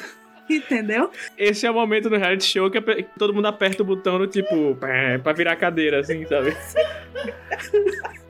Gente, pelo amor de Deus, quem foi que aprovou isso? E não sei, além dessa treta também foram fanfics. Então, tecnicamente, elas venderam fanfics, o que é ilegal. Entendeu? Também. E aí, tipo, foi um- uma lasanha de erros, mas foram erros engraçados. E aí, no final, depois dessa caixa, essa empresa não existe mais. Foi a última caixa. Meu Deus do céu. É, a autora se pronunciou disso ou ficou na. Não, não, ela se mantém distante dessas. Imagina ela se meter em toda a treta que envolve. Não, eu no só ia twittar. Eu não ganhei o meu sabonete, do- hein? do Eu ia mundo. mandar uma dessas. Pois. Mas, velho, é muito. Quando eu vi, eu fiquei, velho, eu não acredito. Gente, não ponha o sabonete lá, tá? Vai arder. Ah, meu Deus, cara. E sabonete diminui com o uso também. O melhor, o melhor é a nota. Use como sabonete, pelo amor de Deus. Mas a Jota é sério, sabe essa esponja fora de limpar o rosto? As adolescentes Ah. de 12 e 13 anos estavam tudo tweetando que estavam usando lá na periquita, gente. Não pode, Meu o negócio é Deus do pro céu. rosto. Pode, faz mal, gente. Eu Não, Nossa. não faça isso. Gente, Vai pra próxima, pelo amor de Deus, vai. Li. Tchau, Li. Ele morreu. Eu tô A aqui. próxima treta é a plagiei a Nora Roberts e veja no que deu. Essa treta é tudo. É uma autora é, brasileira, né, Bels? Sim, ela é brasileira. Uma autora brasileira, ela lançava vários livros e as pessoas começaram, alguém aí, uma- acho que foi outra, outra brasileira, uma jornalista, e começou a ver um padrão nos livros dela, que era várias passagens dos livros dela, trechos inteiros, às vezes páginas, eram plagiadas, eram copiadas de obras de outras autoras. Entre essas autoras, a Nora Roberts. Então a Sim. pessoa tava lá plagiando o livro da, da Nora Roberts e achou que ninguém ia perceber, né? Sendo que é uma das autoras, como a gente falou agora há pouco, mais lidas no mundo, provavelmente. E quando encontraram essa, esse, esse padrão, esses, esses plágios todos dela, a defesa dela foi de que ela contratou Ghost, Ghostwriter e que ela não sabia que os Ghostwriters estavam plagiando outros autores. Ou seja, nem leu o livro, ela leu. Ponto. Aí tem a parte da treta que eu mais amo. Depois que isso tudo foi revelado, logicamente ela teve que tirar tudo do ar, né? E a jornalista que descobriu esse padrão todo, que fez a denúncia, recebeu na sua casa um presente da Nora Roberts, que foi uma espada os dizeres obrigada por lutar pelos autores. E tipo, a Nora Roberts processou ela, porque a- a- os outros autores, eles não tinham di- dinheiro pra pagar um processo desses, né? A Nora Roberts tem. E aí ela processou não pela, só pela Nora Roberts, mas por todos os autores que foram plagiados. Entendeu? A Nora Roberts é incrível. Ponto. Mas ela podia ter mandado uma pizza né? pra moça, não uma Cara, espada. uma espada, velho. Mas a espa- é incrível a É espada, incrível. velho. Nossa. Nora Roberts me dá uma espada. Essa da espada tá, tá pau a pau pra mim com, com outro, outra utilização de alguém. uma outra utilização de alguém enviando uma espada por correio a uma, a uma, uma terceira pessoa. Que fugindo aqui, mas é que é- é- me lembrou muito o Hayao Miyazaki, que é daquele aquele animador lá do estúdio Ghibli, o japonês e tal. Quando ele vendeu os direitos do estúdio Ghibli pra Disney, e a Disney ia publicar, não lembro que filme era, se era a Viagem de Chihiro, algum desses aí ia publicar no, no ocidente, é, a primeira versão que eles iam publicar era cheia de cortes. E o Hayao Miyazaki mandou uma katana pra Disney com, com a carta só escrito, sem cortes. é isso. Maravilhoso, maravilhoso. Eu fico imaginando o pobre do carteiro carregando uma espada pra entregar pros outros. E aí? Ah, eu vou votar no sabonete, gente. Não tem como não votar no sabonete, não. É, eu também. Porque Até Eu- porque ele eu- tem eu uma ventosa. Eu não entendi o é, conceito. depois você manda a Jota pro, pros assinantes. Sim, dele. eu vou mandar. Ó, pra quem assinar, eu vou mandar no grupo do podcast dos trabalhos. Eu mando lá o brinde do Dildo de sabonete. Não, ele não vai mandar o sabonete, vai mandar a foto, gente. É verdade. Ah, foto, isso, isso. Não, é- não. Isso, obrigado, Gui. Departamento vai dar merda é isso. e o- certeza nesse episódio inteiro.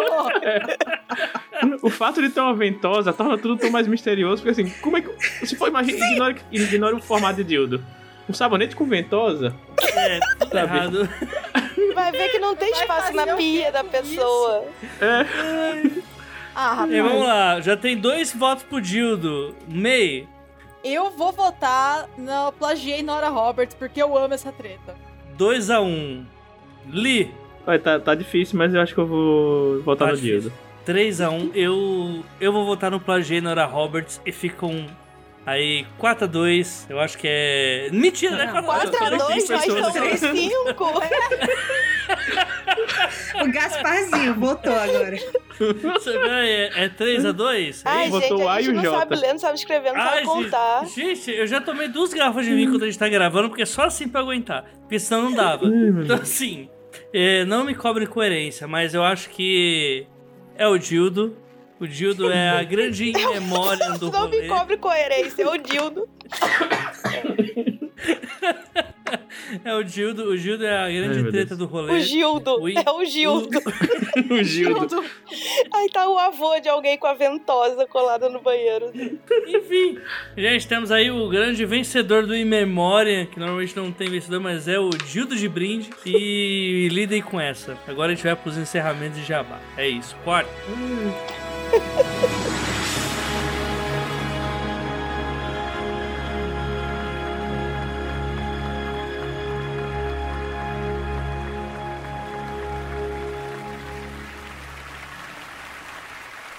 And the Oscar goes to.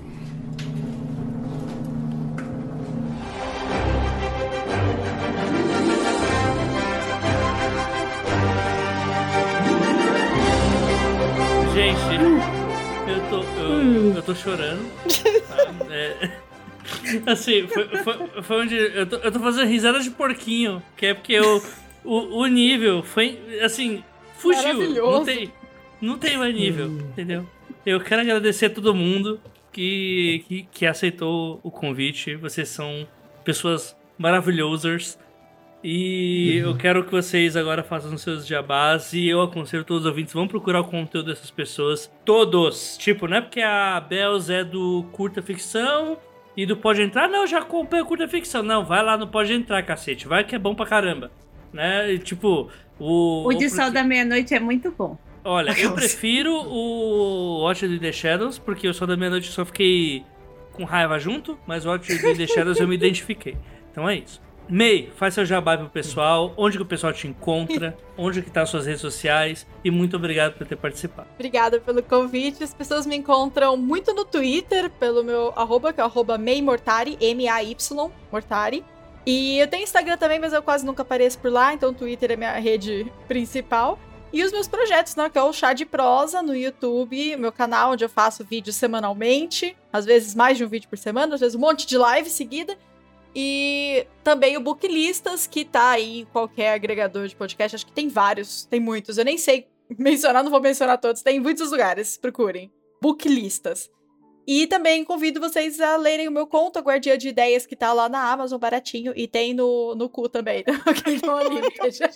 Olha que maravilha aí, ó. E fica aí essa dica, vão lá no canal da May no YouTube, principalmente porque eles fizeram várias baterias de conversas com o pessoal da página 7 e da agência Mag. Então vocês vão poder ter bastante conteúdo lá de vários autores diferenciados e que estão fazendo muito muito bem pro nosso mercado contemporâneo.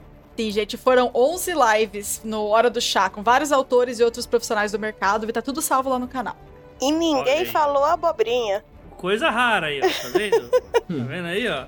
Gui, já faz jabá aí. Onde que a gente encontra? Quem é você na night? Página 7 em tudo. É isso. Acompanhe nossos trabalhos, leiam nossos livros, não paguem site pirata, entendeu? Se for assim, paga pra mim, me dá 5 reais, sei lá. Me paga 100 reais ao ano e eu te dou todos os meus livros graça. pois é. Enfim, É é, isso, gente. Twitter, tô aí, mas se for pra ser chatão, eu não vou falar com você, não. Mas se for gente boa, tudo bem. Belos, faz seu jabá aí, por favor. É, é isso, você pode me encontrar também no Pavio Curto. Ah, é, tem um entrar. pavio curto. Você esqueceu. Como pode? Enfim, é, não pode entrar, que é o, o de vampiros, mais uma vez. Teoricamente, está em qualquer livraria, se você achar uma livraria, enfim, em 2020. É, e aí, os meus contos, eu tenho vários contos em coletâneas e todas as cores do Natal. E aqui quem fala é da Terra estão na Amazon, né? Aqui quem fala é da Terra está em qualquer agregador de e-book. E todo mundo tem a primeira vez. Nossa, eu acertei de primeira esse nome agora. Enfim, é, é da plataforma 21, também teoricamente está em todas as livrarias. Então, é isso. Ah, vocês podem me achar no Twitter, menos e mais no Instagram agora, porque eu fui pro Instagram. Não gosto mais do Twitter. A amizade acabou. Você lembra que em 2019 a gente falava que o Twitter era a melhor rede? Otários Sim. todos. Não, isso era Exatamente. 2017. No 2019, Thiago Lee, eu tenho, eu tenho áudios seus, inclusive, Ah, dizendo mas- isso. Ah, é, é, porque o 2019 já, já tava na derrocada já do, do Twitter. Então Ah. é isso, ó. O, prob- o negócio do Instagram é que o algoritmo, ele só te mostra propaganda. O ruim é que ele só te mostra propaganda. Mas pelo menos você não, não vê tretas que são infinitas, que ficam uma semana acontecendo, sabe? Verdade, E você não passa raiva. É só propaganda. Aí você compra coisas estranhas, mas enfim, faz parte. verdade. É isso. Thiago Lee, faz seu jabá aí, fala quem que é você na fila do pão, porque não, não, não que precisa, né? Porque arroz de festa é foda. Vocês podem me encontrar lá no Curta Ficção e Pavio Curto também, por, por tabela. É, Homem Vazio lá na Amazon. É, Maldição do Carneiro de Ouro. Espero que você esteja ouvindo isso daqui a alguns meses, para que ele já esteja na versão impressa e você possa comprar. É que se não, né, não, não tem. E. é. Eu tô amando a gente ter um livro que não existe mais. Nunca Tá tinha passado limbo. por isso. É. Tá sem palavras, o Lee. Ficou sem palavras. Ah, é isso, acabou. Acabou já? Então tá bom, beleza. Obrigado por. Ó, depois da nada. vacina, churrascão na casa do Lee, hein? Putz, churrascão na casa do Lee depois da vacina, hein? Putz, Nossa, eu quero vinho, tanto um né? churrasco. Eu tô, eu tô morrendo de vontade de churrasco, gente. Vocês não têm ideia. E na casa do Lee, o churrasco não é só carnívoro ou onívoro. Sim. É vegetariano também. Então tem churrasco Tem pra todo mundo. pipoca, eu sempre vou lá comer pipoca. É a única coisa que eu. É, churrasco, É churrasco com não pipoca, sei, sempre mas- tem. Uhum. Mas é o seguinte, gente.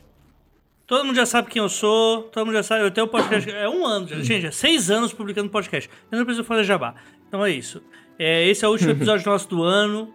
A gente volta aí em meados de final de janeiro, começo de fevereiro. A gente aguarda todos vocês aí, muitas mudanças editoriais por N motivos. Então a gente só deixa aquele beijo pra vocês e esse episódio eu espero que tenha servido pra vocês pra entender que o mercado literário é uma coisa caótica, mas ele não é só uma coisa caótica aqui dentro, ele é caótico em todos os lugares. Em todos os lugares. Num 2020 fatídico igual que a gente teve, que diferente do que eu falei do começo do episódio, não foi normal e nem só, ai, fugiu um pouquinho dali, não, foi o cão mesmo, foi o diabo. Pelo menos tem algumas coisinhas pra gente rir e pra gente tentar ir com uma vibe melhor pra 2021. Então é isso, um beijo pra todo mundo e eu vou pedir pra todo mundo dar o seu tchau aí, pessoal. Tchau, gente! Tchau, boas festas! Feliz Natal, Feliz Ano Novo. E é isso. É, todos esses E- desejos aí que ela desejou. É isso. Beijo. Beijo. É isso. Beijo!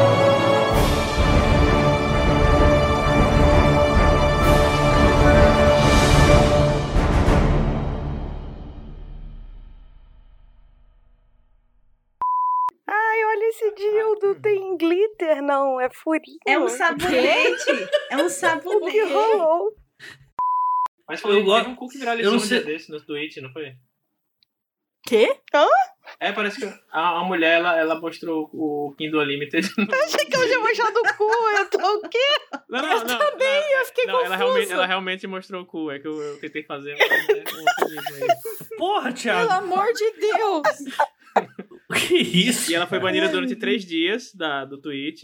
E teve outra mulher que mostrou o filho na live e foi banida pra sempre. Que isso? Ok. Critérios. Prioridades do Twitter.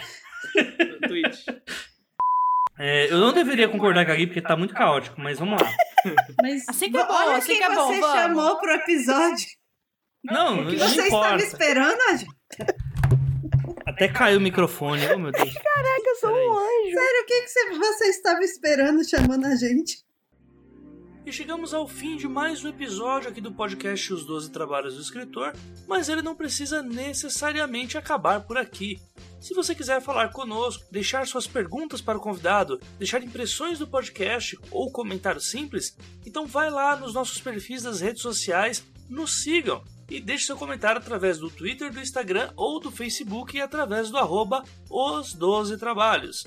O os é artigo, o 12 é número e trabalhos é normal, é como é trabalhos de verdade. Ou senão você também pode mandar um e-mail através do os12trabalhos@gmail.com.br. Caso queira nos ajudar, além do financiamento que temos no Padrim, você também pode comentar no post do episódio no site da Audiocosmo, ou comprar através dos links que nós oferecemos os livros mencionados nas entrevistas, pois os preços são promocionais e sempre vem uma fatiazinha aqui pro podcast. Dito isso, uma ótima quinzena a todos e não se esqueçam, sejam dignos de suas histórias. Até o próximo episódio.